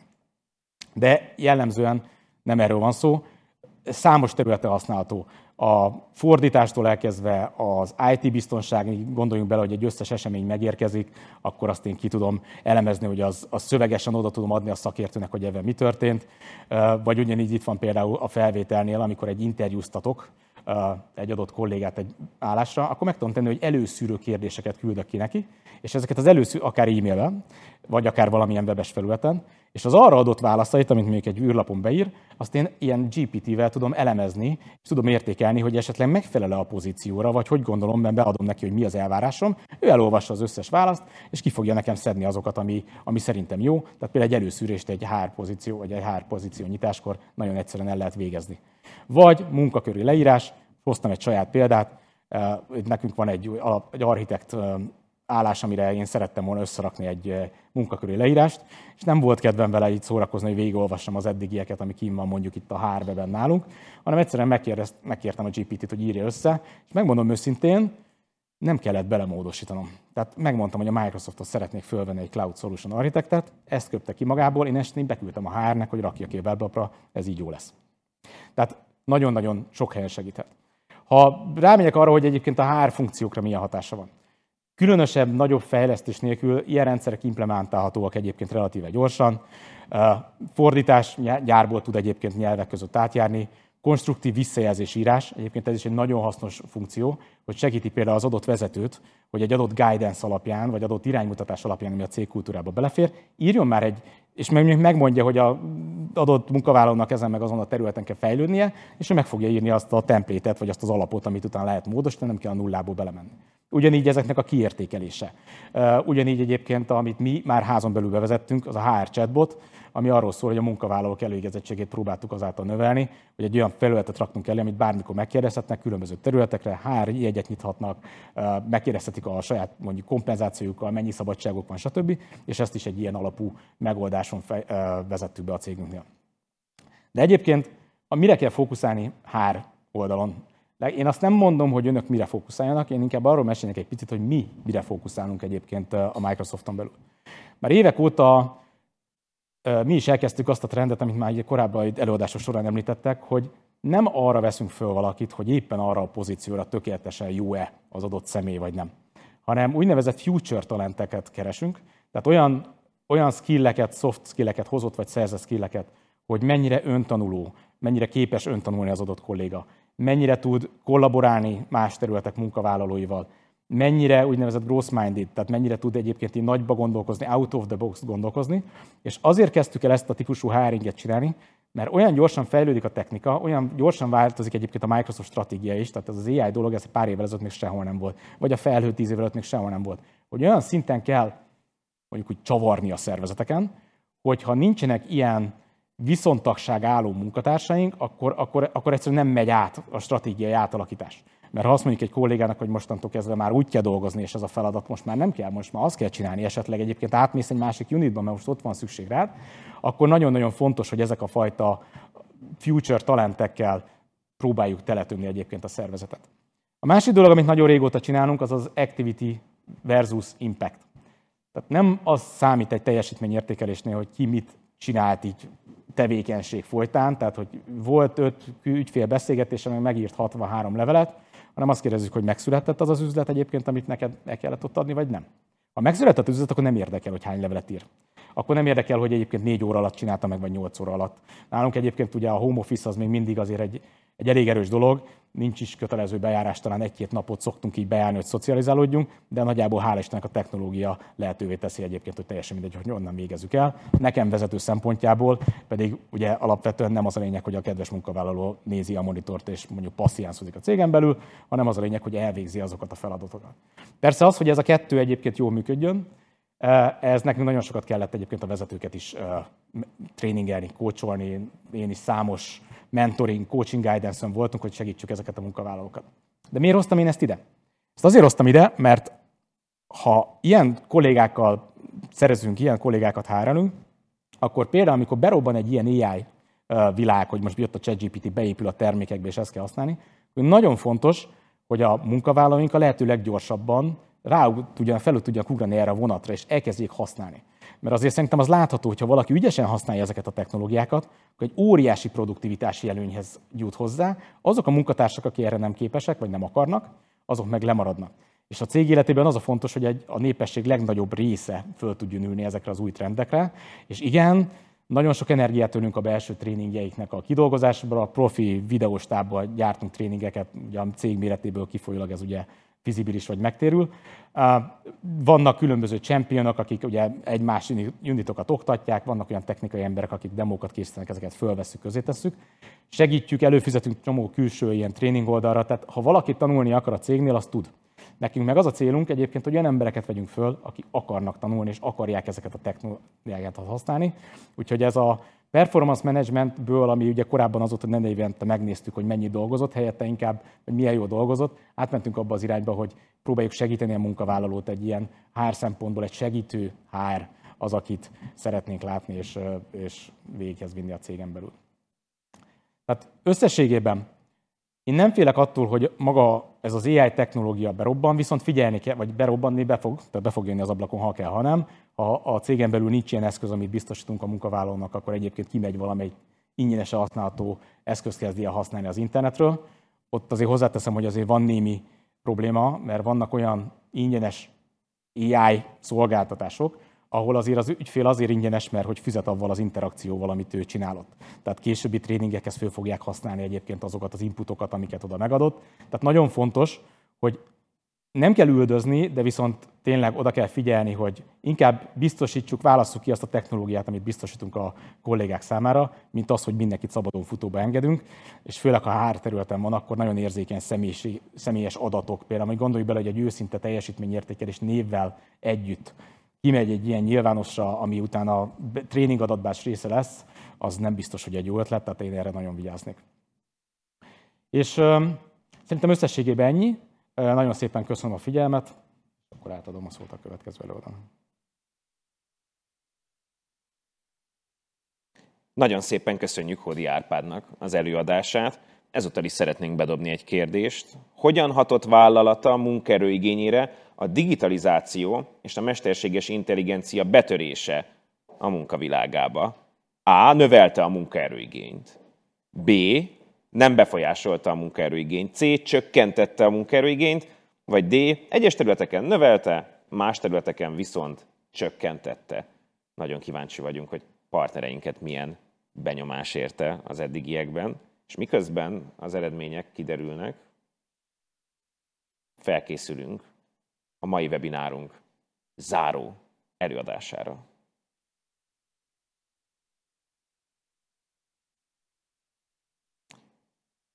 talán érdemes bókolni a szervezőknek, akik összeállították az előadás sorozatot, mert hogyha a kedves nézőink áttekintik a tematikának a kibontását, akkor egy nagyon konkrét, a témánkat egészen szuper fókuszban érintő kérdéssel kezdtünk, aztán szépen kitágítottuk a témát, most pedig a záró előadásban egy átfogó ipar 4.0-ás megközelítés következik majd. Itt viszont azt látjuk, hogy érdekesen megoszlanak a vélemények. Volt, aki szerint nem befolyásolta, illetve hát majdnem a társaság fele azt mondja, hogy nem befolyásolta, sokan pedig arról számoltak be, hogy igenis, meg nem is. Talán az előadások természetéből is kiderült, hogy a valódi változás és ezeknek a trendeknek a beállása a következő időszakra lesz majd jellemző. Ennek fényében pedig megérkeztünk a záró előadáshoz. Szeretném átadni a szót Orosz Andreának, aki a Bosch csoport maklári gyárának hárigazgatója, és ő ad nekünk egy áttekintést az iparági kihívásokról és az ipar 4.0 által okozott hatásokról a munkaerőpiac területén. Ő következik most. Szeretettel köszöntök én is mindenkit. Szeretnék ebben a rövid 20 percben arról beszélni, hogy az ipar 4.0 hogyan hat a munkaerőpiacra. Ugye ezt már most hallottuk többször, hogy megállíthatatlanul itt van, illetve mindenféle területre hat. Az, arról beszélünk, hogy tulajdonképpen ez egy ipari forradalom, de ezen kívül szerintem számos olyan része van az életünknek, legyen a szolgáltatás, vagy akár a privát életünk, ahol hatással van ránk ez az ipari forradalomnak nevezett dolog. De konkrétan mi is van e mögött? Ugye az 1780-as évek közepén elindult az első igazából jegyzett ipari forradalom, és azóta az eltelt évszázadokban eljutottunk a negyedik ipari forradalomig, aminek a tartalma már a digitalizáció, megjelenik az okos gyár, és igazából a szakemberek, az előttem lévő prezentáció is erről szólt, már az ötödik úgynevezett ipari forradalomról beszélnek, ahol az ember és a robot együttműködése fog igazából fókuszba kerülni. Én sokszor gondolkodom azon, hogy ez a jövő valóban, ahogyan hallottuk az előző beszélgetést is, igazából ez már itt van velünk. Én két évvel ezelőtt találkoztam ezzel nagyon közelről, amikor a családommal egy pihenésre mentünk, és a szálloda aulájában nem a recepciós üdvözölt, hanem egy kis robot, és igen, kedvesen elbeszélgetett velem arról, hogy hogy érzem magam, illetve el tudtam mondani, hogy mit merre találok, mikor tudok reggelizni, és este nagyon aranyosan szórakoztatta a gyerekeket, akik köréjük gyűltek. És amit lehet tudni itt igaz, az elmúlt időszakból az az, hogy az ipari forradalom lépcsője az egyre gyorsabban közeledik, és egyre inkább begyűrűzik az életünkbe. Az, az ipar 4.0 tulajdonképpen több elemből áll, és én itt szeretnék kitérni néhányra, mert szerintem sok olyan dolog van, ami az életünkben jelen van, de nem is igazából tudjuk, hogy ez ennek a hatása volt. Ugye az automatizálás az már egy eléggé régi dolog, és a gyári környezetben ez teljesen megszokott, nem nagyon veszük már észre ennek a direkt hatásait. Hatalmas adatbázisok épültek föl, ugye, hogy ebből hogyan tudunk információkat nyerni, illetve hogyan tudjuk ezeket az adatokat kezelni. Arról már rengeteget hallottunk, és nagyon-nagyon sok jó és gyors megoldás létezik. Megjelent az életünkben a felhő alapú kommunikáció és adattárolás, és ami nálunk az autóiparban igazán fontos és jelentős, az az ember nélküli vezetés, vagy az ember nélküli döntéshozás. Ugye mi, mint kormányműgyártó, illetve kutatófejlesztő intézet Budapesten, nagyon-nagyon sok ö, olyan projektben veszünk részt, ami ezt az autonómes fahren, tehát a vezető nélküli vezetés ö, irányába tart, és egészen elképesztő sikereket és eredményeket tudunk már felmutatni. Körülvesz minket az ipar 4.0, az otthon, hiszen megjelentek az okostelefonok, az okos otthonok, az okos gyárak, az okos mobilitás, tehát minden, minden, ami egyébként a mai felgyorsult világban körülvesz minket, ennek az ipari forradalomnak köszönhető. A gyári környezetben egy-két tapasztalattal már mi is bővültünk. Mik azok a technológia nyújtott előnyök, amivel mi már számolni tudunk? Ugye az egyik a transzparencia. Miért mondom ezt? Az alapadatú tudatos döntéshozatalnak igazából ez az E.4.0 nagyon-nagyon-nagyon nagy alapot tud adni, hiszen sokkal több információval rendelkezünk, ezért sokkal transzparensebb az, amiről döntenünk kell. Ez egy iszonyatosan nagy előny. Ami természetesen egy profitorientált piac és versenyhelyzetben lévő vállalat számára elengedhetetlen az, hogy a produktivitás, azaz a termelékenységünk is nő, hiszen gyorsabbak vagyunk, egy nagyon sok olyan lehetőséget és technológiát tudunk használni, ami ennek a növekedését támogatja. A gépek rendelkezésre állása is egy nagyon-nagyon fontos tényező, és ezeknek a technológiáknak a segítségével ez is növekszik. Ami viszont csökken, és egy nagyon hasznos dolog, az az üzemeltetési költség, hiszen tele vagyunk olyan okos megoldásokkal, legyen az egy olyan tárgyaló vagy egy irodaház, ahol ha belépek, fölkapcsolódik a lámpa, ha ki, akkor pedig le, illetve ugyanilyenek a mosdóban található automata vagy érzékelős mosdók, kagylónál található csapok, amelyek ugyancsak arra hivatottak, hogy próbáljanak minél kevesebb költséggel célt szolgálni. Ezek azok a területek, amiket költségtudatosság folyamat szempontjából mi látunk, de van egy ennél sokkal fontosabb, a munkaerőre ö, ható ö, tényező. Amit mi fölismertünk, az az, hogy nagyon fontos, hogy olyan központokat hozzunk létre, ahol lehetőség van ezeknek a technológiáknak a megismerésére. Kettő fontos dolgot emelnék ki. A Bosch összes telephelyén megtalálható már minden olyan technológia, amit az előzőekben felsoroltam, Viszont az egyik büszkeségünk az a jövőgyára, ami 60-ban található. Ugye ez az a gyár, amit már teljesen átítat ez a technológiás előrelépés, és mindenhol papír nélküliséget használunk, mesterséges intelligenciát és olyan logisztikai megoldásokat, amelyek már teljesen ember nélkül is működőképesek mondhatnánk. Ez persze csak a külső szemlélő szemszögéből látszólag van így, majd erre kitérek, hogy miért mondom ezt. A másik hatalmas büszkeségünk az úgynevezett Cube, ami Budapesten a Rex Roadnál található. Ez egy újonnan megnyílt élményközpont, aminek a fő fókuszában az oktatás áll. Mi ezt úgy hívjuk belsős berkekben, hogy ez az új ipar 4.0-ás játszóterünk. Itt tulajdonképpen egészen közelről lehet megismerni ezeket a technológiákat, elképesztően mesevilág az, amiben ott az ember csöppen, és a célunk ezzel az, hogy betekintést engedjünk ne csak a Bosch világából érkező emberek számára, hanem bárki jelentkezhet regisztráció után, és megismerheti ezt az új generációs élményvilágot. De beszéljünk arról, hogy mi történik a munka világában. Ami megfigyelhető, az egyértelműen egy kompetencia átrendeződés, hiszen a közepes szaktudást igénylő munkák aránya csökkenni fog. Másfajta készségek és képességek fognak előtérbe kerülni, erről már az előző előadás során is említés volt, ugyanis tényleg a tanulási készség és képesség, illetve a változásoknak a minél gyorsabb adaptálása egy nagyon-nagyon fontos szempont lesz a jövőben.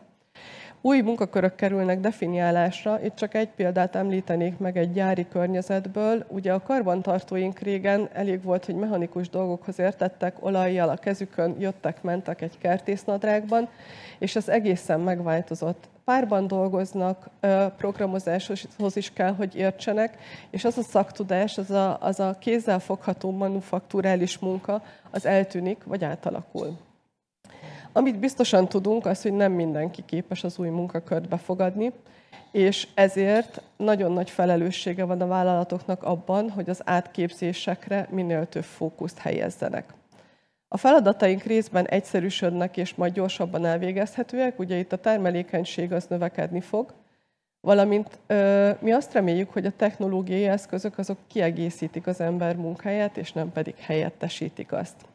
Mit teszünk mi azért, hogy segítsük a munkavállalóinkat abban, hogy ebben az új világban megtalálják magukat? Három jelentőségteljes központunk van, Az egyik az a 60 Smart labor, vagy digitális labor, ahol a képzések folynak. Ezek egyrészt elméleti képzések, másrészt pedig gyakorlati képzések, hiszen a gyár szeretné megtartani a munkavállalóit és fölkészíteni erre az egészen varázslatos új világra. A másik, amit évekkel ezelőtt, két évvel ezelőtt a Debreceni Egyetemmel a mi gyárunk valósított meg, az egy VR labor, és nekünk ezzel az volt a célunk, hogy az ott tanuló mérnökök már próbálkozzanak ezzel a technológiával, hiszen felfedeztük azt, hogy ennek a technológiának elképesztő jó oldalai vannak, akár egy hiba megtalálásánál, vagy a fejlesztés során azoknak az apróságoknak, apró, apró hibáknak az elkerülésénél, amik később konstrukciós hibákhoz vezethetnek. Fantasztikus látni, ahogyan ezt a kreatív, innovatív mérnök, fiatal mérnökök használni tudják, és utána mi szépen beimplementáljuk a gyári életünkben. A harmadik nagyon jelentős központunk nyilván a Cube, hiszen ez egy oktatóközpont is, és azon kívül, hogy varázslatos, azon kívül nyilvánvalóan rengeteg olyan előnye van, ami előre visz minket, hogy a technológiát minél hamarabb használni tudjuk. Úgyhogy a Bosch egyértelmű válasza az az, hogy a munka nem vészel, csak átalakul, és ez a mi felelősségünk, hogy ezt az átalakulást biztosítani tudjuk a kollégák számára. Ezen kívül mi változott még? A világjárvány után, ha eltekintünk a gyártókörnyezettől, azt láthatjuk, hogy széles körben elterjedt az otthoni munkavégzés, hiszen egyik napról a másikra otthon kellett maradnunk. A megbeszélések átkerültek online térbe, és ennek a koronavírus hatás utáni időszaknak vannak jó és rossz hatásai.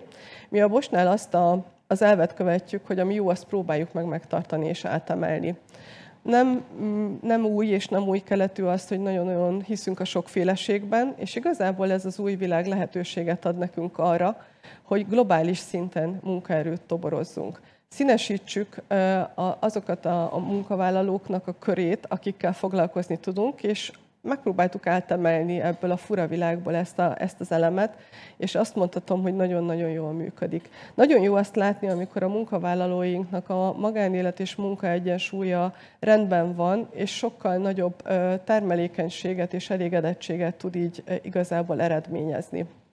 Úgyhogy ezekben mi továbbra is hiszünk, és a HR digitalizáció rengeteget segít, hiszen át tudtuk rakni a megbeszéléseket online térbe, a tájékoztatásainkat, kapcsolattartást is most már meg tudjuk oldani, illetve a digitális aláírással a HR-nek az a vonulata, ami egyébként nem feltétlenül vonzó, az administratív, a papírokhoz hozzuk, visszük, archiváljuk. Ez eltűnt az életünkből, és most már workflow alapú folyamataink vannak, ami egyrészt gyorsabb, másrészt pedig sokkal-sokkal korszerűbb, és igazából a munka jó részére enged minket kicsit figyelni vagy fókuszálni.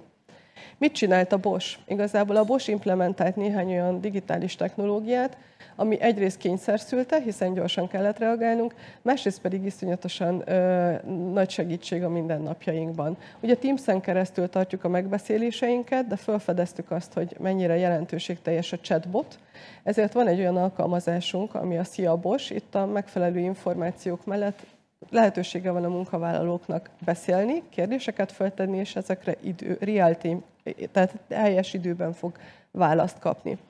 A Facebook jelentősége is megnőtt, hiszen a direkt dolgozói állományunk, tehát a gyártósoron dolgozó kollégák, még mindig ez az a platform, amit legszélesebb körben használnak. Nyilván az adatbiztonsági embereink azért kicsit húzták a szemöldöküket, amikor megpróbáltuk ezt a platformot használni, hiszen vannak veszélyforrásai, de nagyon jól kialakítottuk ennek a metodikáját, és egy nagyon jól működő dolog volt egész idő alatt, amikor nem tudtuk a kollégákat személyesen elérni.